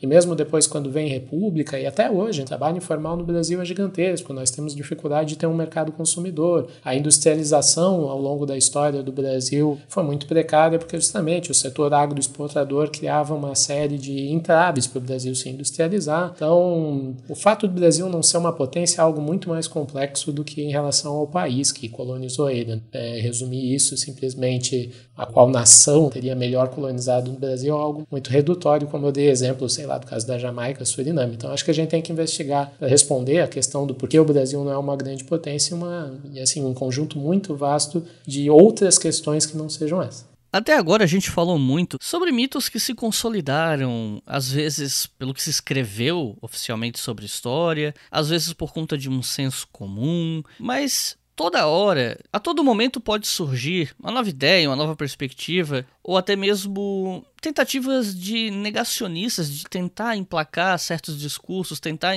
emplacar certas narrativas que tentam jogar no senso comum uma ideia que não necessariamente tem respaldo nas pesquisas históricas. E uma dessas, que na minha opinião ela é uma bobagem que tem sido popularizada com mais é, força na última década, é a ideia de que a ditadura brasileira foi uma dita branda porque você tinha algumas eleições, você tinha alternância de poder entre os ditadores, né? Você mudava o ditador, ao contrário de outros lugares que tiveram ditadores até a morte, o mesmo cara no governo até o cara morrer e tal. Aqui você tinha uma alternância e o número de mortos, número oficial, ele é considerado baixo até mesmo em comparação a outras ditaduras da América Latina. Então eu queria perguntar para vocês como a gente pode explicar para quem está ouvindo que essa ideia de que a ditadura do Brasil não foi bem uma ditadura, que foi meio que uma ditabranda, é uma hipótese fraca e, na minha modesta opinião, uma bobagem.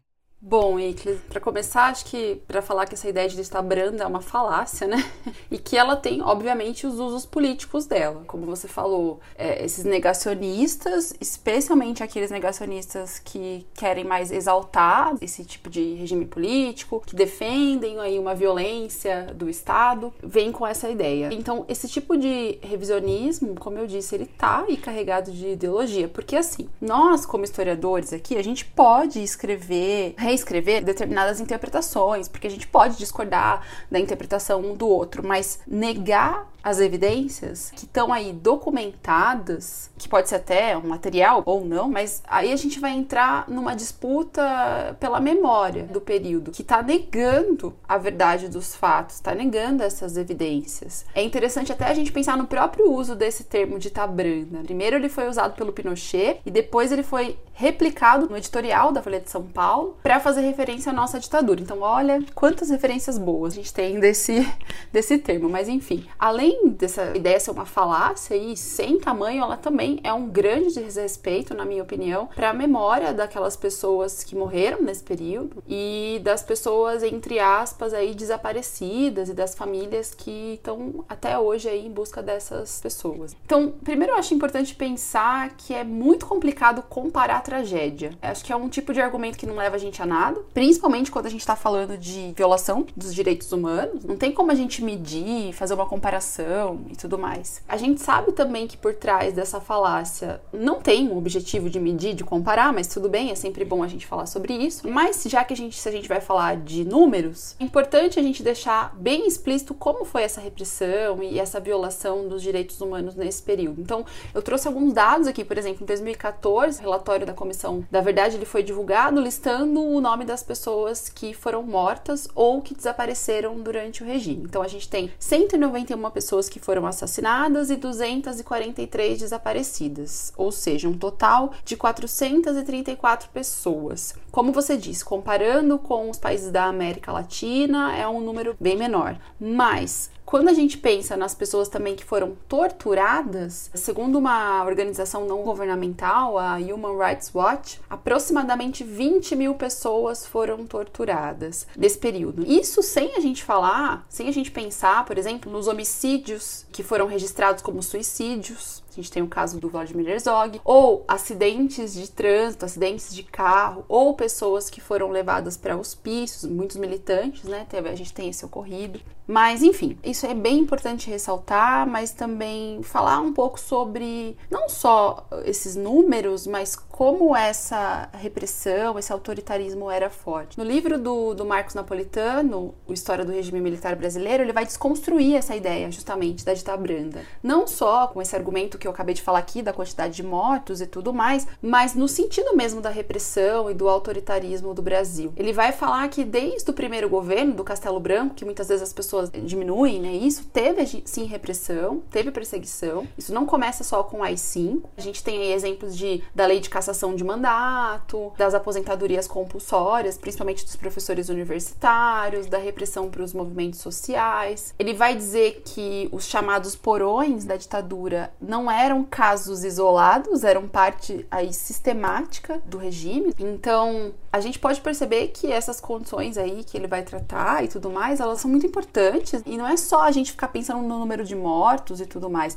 mas elas causam todo aí um clima de, de repressão mesmo, de autoritarismo, de perseguição. Acho também que para finalizar, é importante falar sobre a situação do nosso país para pensar o porquê desse termo. A situação do nosso país, quando a gente compara com a América Latina, é bem complicada no sentido de julgar essas pessoas que participaram desse processo. Então, no Brasil, a gente tem uma abertura política bem marcada pela conciliação, principalmente quando a gente pensa que alguns membros dos partidos da ditadura, do Arena, do MDB, estavam nesse processo e tiveram cargos políticos após a abertura. Aquelas pessoas que participaram desses crimes, elas não foram julgadas de uma forma bem sistemática, como aconteceu na Argentina, por exemplo. E fora isso, a gente não tem um enfrentamento, vamos dizer assim, grande desse passado não só com esses julgamentos, com essas punições, mas eu acho também que de uma consciência coletiva mesmo sobre a ditadura, sobre uma memória ali, vamos dizer assim, oficial desse contexto. A gente tem uma memória coletiva às vezes bem frágil por conta desse não enfrentamento desse tema. Isso tem um reflexo muito grande na educação, isso tem um reflexo muito grande até da gente ouvir determinados políticos aí falando dentro da casa do povo, elogiando a ditadura e ditadores e tudo mais. Enfim, eu acho que minimizar essas mortes é uma forma de naturalizar a violência. Acho que a gente vê, assim como a escravidão, né, a gente falou bastante aqui, que não foi enfrentada diretamente pelo Estado, a ditadura também não foi. Enfim, Acho que para finalizar, só para dizer que negar esse processo, negar essa violência, esse autoritarismo, negar esses fatos, a gente vai estar tá aí colaborando com um discurso de desonestidade intelectual imenso. Por fim, eu queria conversar com vocês sobre um outro mito um pouco mais complicado, que é bastante generalizado. Ele aparece o tempo todo em discursos políticos, na imprensa, ele está por toda parte e é, ao meu ver, uma forma simplista e conveniente de explicar os problemas do Brasil, que é a ideia de que o grande mal do Brasil, a verdadeira responsável para o país não virar uma potência, é a corrupção. Se por um lado a corrupção é um problema sério, em qualquer país seria, corrupção por si é um problema. Mas por outro lado, as mazelas do Brasil, que é um país tão grande, tão complexo, com tantas nuances e tanta coisa para se entender num processo histórico tão lento de vários séculos, não dá para explicar a situação que nós vivemos hoje a partir de simplesmente de corrupção. E aí, eu não estou falando de um governo ou dois, eu estou falando de corrupção através da história. E aí eu pergunto, por que não dá para explicar a situação brasileira, seus problemas, os seus limites, só a partir da corrupção, ou por que nós não devemos dar tanto foco à corrupção para explicar problema, quando existem outras coisas que são até mais relevantes para explicar os nossos problemas e não recebem o mesmo foco. Por que, que é importante falar disso?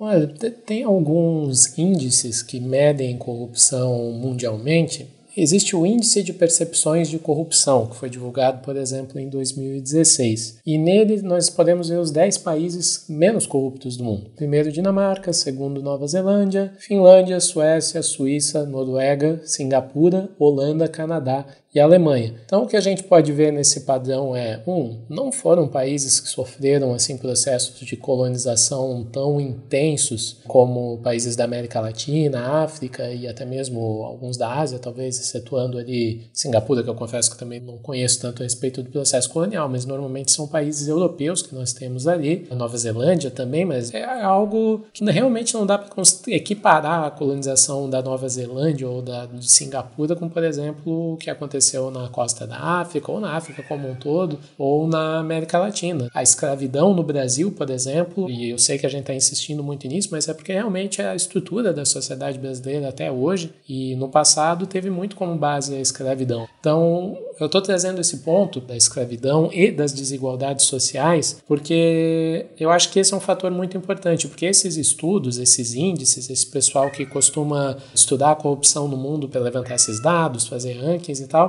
quase sempre neles há o argumento de que a corrupção ajuda a diminuir as desigualdades sociais. Olha, eu tendo a concordar integralmente com esse argumento, mas eu acho que ninguém discordaria dele, assim, sabe? É um ponto que, olha, seria legal não existir pobreza no mundo, né? O mundo seria mais feliz sem pessoas pobres. Sim, certamente seria. São pautas que são quase senso comum, assim, que seriam difíceis de discordar. Eu acho que o mais interessante é pensar por que países muito mais ricos e bem estruturados conseguem combater corrupção corrupção melhor e historicamente mais ricos, historicamente mais bem estruturados, que não passaram por períodos de tamanha desigualdade social como o Brasil passou durante toda a sua história, principalmente a partir do século XIX, a escravidão criando quase dois Brasis dentro do Brasil. Então, eu acho que as perguntas mais interessantes é: será que a corrupção explica de fato as desigualdades sociais no Brasil de uma forma assim tão completa, sabe? Países africanos usualmente são acusados de serem muito corruptos e de fato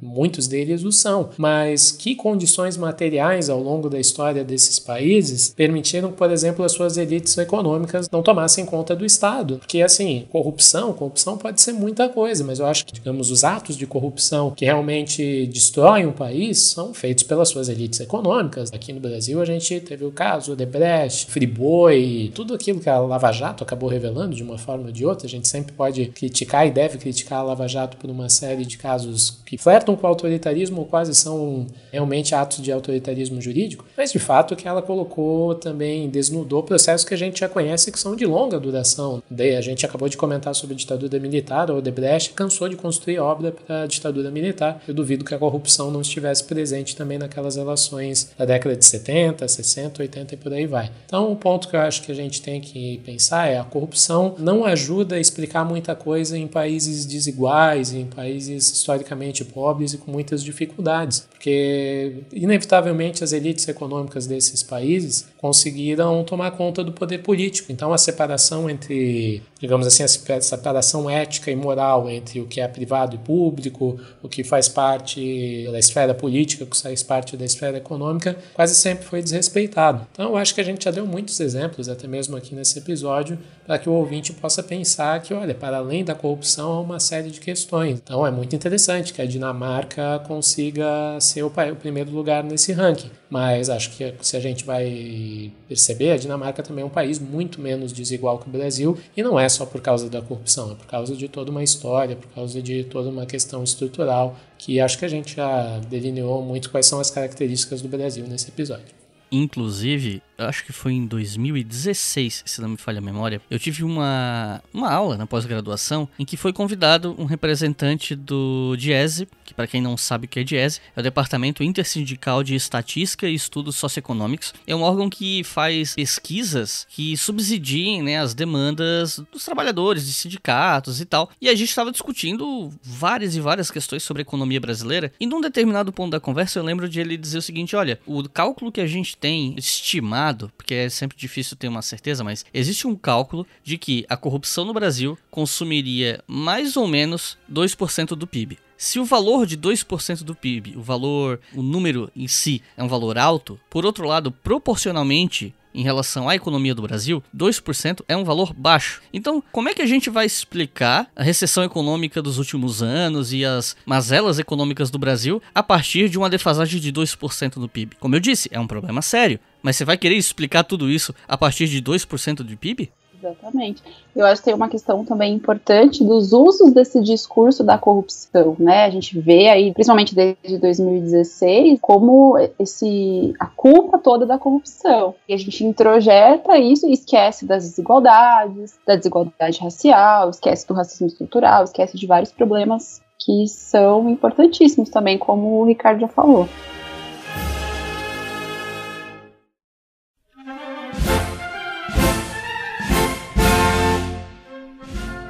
Recomendações de leitura do fim do episódio. Como a gente sempre faz aqui no encerramento, vamos dar algumas dicas de leituras para vocês, mas antes de passar a palavra para o pessoal, eu só queria avisar quem está ouvindo o seguinte: nós citamos muitos autores, muitas pesquisas, muitos livros do decorrer desse episódio, mas aqui nesse final a ideia é dar umas dicas um pouco mais concentradas, tentar funilar um pouco tudo isso que a gente falou no episódio em poucos livros, para quem está começando ou quem nunca teve muito contato com esses assuntos e quer uns livros assim bacanas para começar a estudar isso. Então, eu peço a vocês que, aqueles de vocês que não verem aqui nesse final algum livro que foi citado no decorrer do episódio, se sentir falta, quando você tiver tempo, ouve o episódio de novo, vai anotando as referências que vão sendo citadas, que assim você consegue pegar um panorama mais completo. Mas nesse final, a gente vai focar em livros um pouquinho mais específicos, assim, menos leituras, para facilitar para quem tá começando, certo? Então, primeiro eu vou passar a palavra para Annelise. Fica à vontade, Anne, para dar suas recomendações.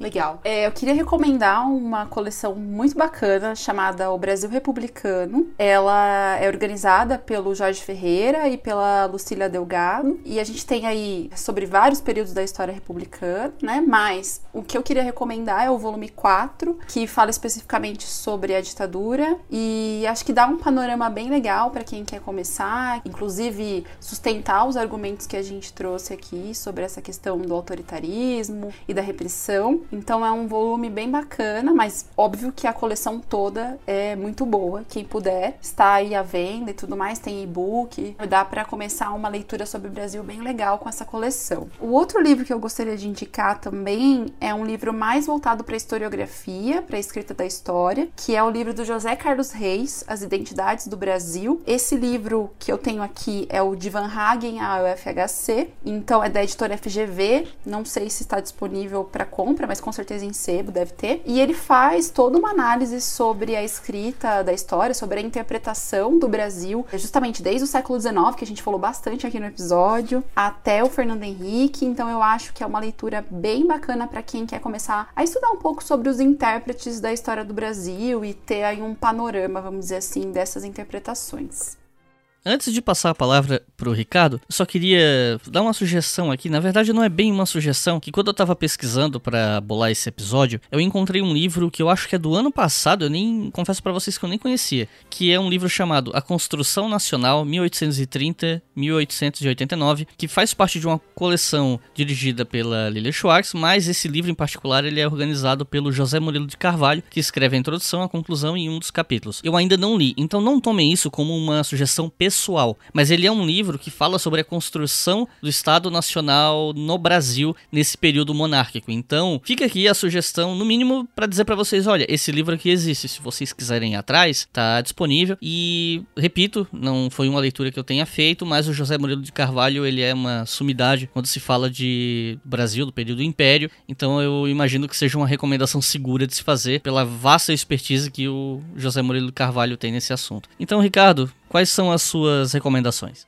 Eu também vou recomendar dois livros. Eu acho que um dos pontos que tanto eu quanto a Annelise insistimos bastante, é o, e até, né, sei que a gente insistiu bastante, mas de fato não tem como falar do Brasil sem mencionar a questão da escravidão e como as desigualdades sociais do Brasil, sejam elas econômicas, culturais, políticas e sociais, tem como base essa estrutura desigual da sociedade brasileira, foi muito construída durante os anos da escravidão. Logo, eu acho que uma obra muito importante para se debater a realidade da sociedade sociedade brasileira, enfim, é uma obra que oferece um bom aporte para isso. É o livro Racismo Estrutural, professor Silvio Almeida, porque justamente ele tem essa perspectiva de trabalhar o racismo na sua totalidade. Então, como as relações sociais do Brasil estão formadas estruturalmente de forma desigual, como a, né, o legado é uma herança do período escravocrata e que é um, uma questão que deve ser abordada para se entender o Brasil. Assim, não há como fugir disso. Então, acho que a obra do professor Silvio Almeida é muito interessante para se debater esse fenômeno, ainda mais né, nos tempos de hoje, com tudo que nós estamos vendo no, no mundo inteiro, movimento de vidas negras importam e tal, toda essa luta antirracista muito importante. Acho que ajuda a entender o Brasil também. E outra obra que eu acho interessante, daí uma recomendação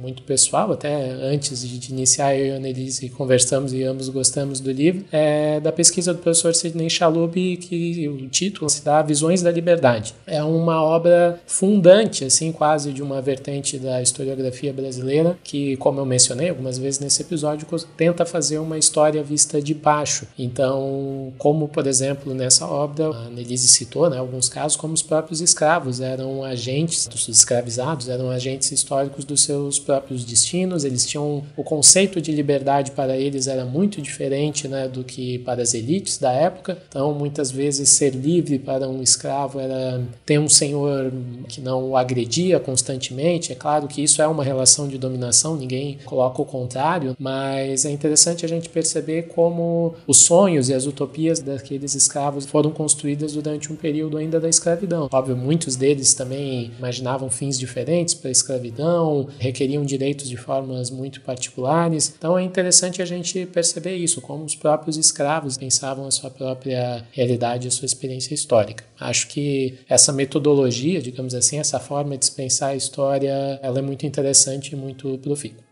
Então é isso, pessoal. Muito obrigado por terem ouvido esse episódio até o final. Eu espero que vocês tenham gostado. Acho que saiu numa data muito oportuna. Espero que ele seja útil tanto para vocês que são estudantes quanto ouvintes casuais e professores e professoras, por que não? Que eu acho que tem muito material aqui nesse episódio que vai dar muito pano para manga para suas aulas, né, nas escolas e universidades. E eu espero que ele seja de fato útil a todas e todas que estão ouvindo. Não se esqueçam de seguir a gente nas redes sociais. No Instagram é arroba História, no Twitter, arroba HistóriaFM com FM maiúsculo. E não se esqueçam de seguir o canal da professora Annelise e o podcast Estação Brasil. Lá no site, no post desse episódio no site, eu vou colocar o link tanto do canal quanto do Estação Brasil para vocês. E também os links para a compra desses livros que foram mencionados aqui no final. Os demais livros, como eu disse, vocês podem ouvir o episódio novamente quando tiverem tempo e anotando de acordo com os interesses dos temas que mais lhe agradam. Então é isso. Muito obrigado e até a próxima.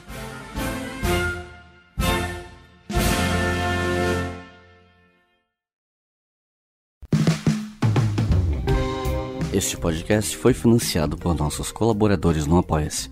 Acesse apoia.se barra e contribua para manter este projeto educacional gratuito no ar.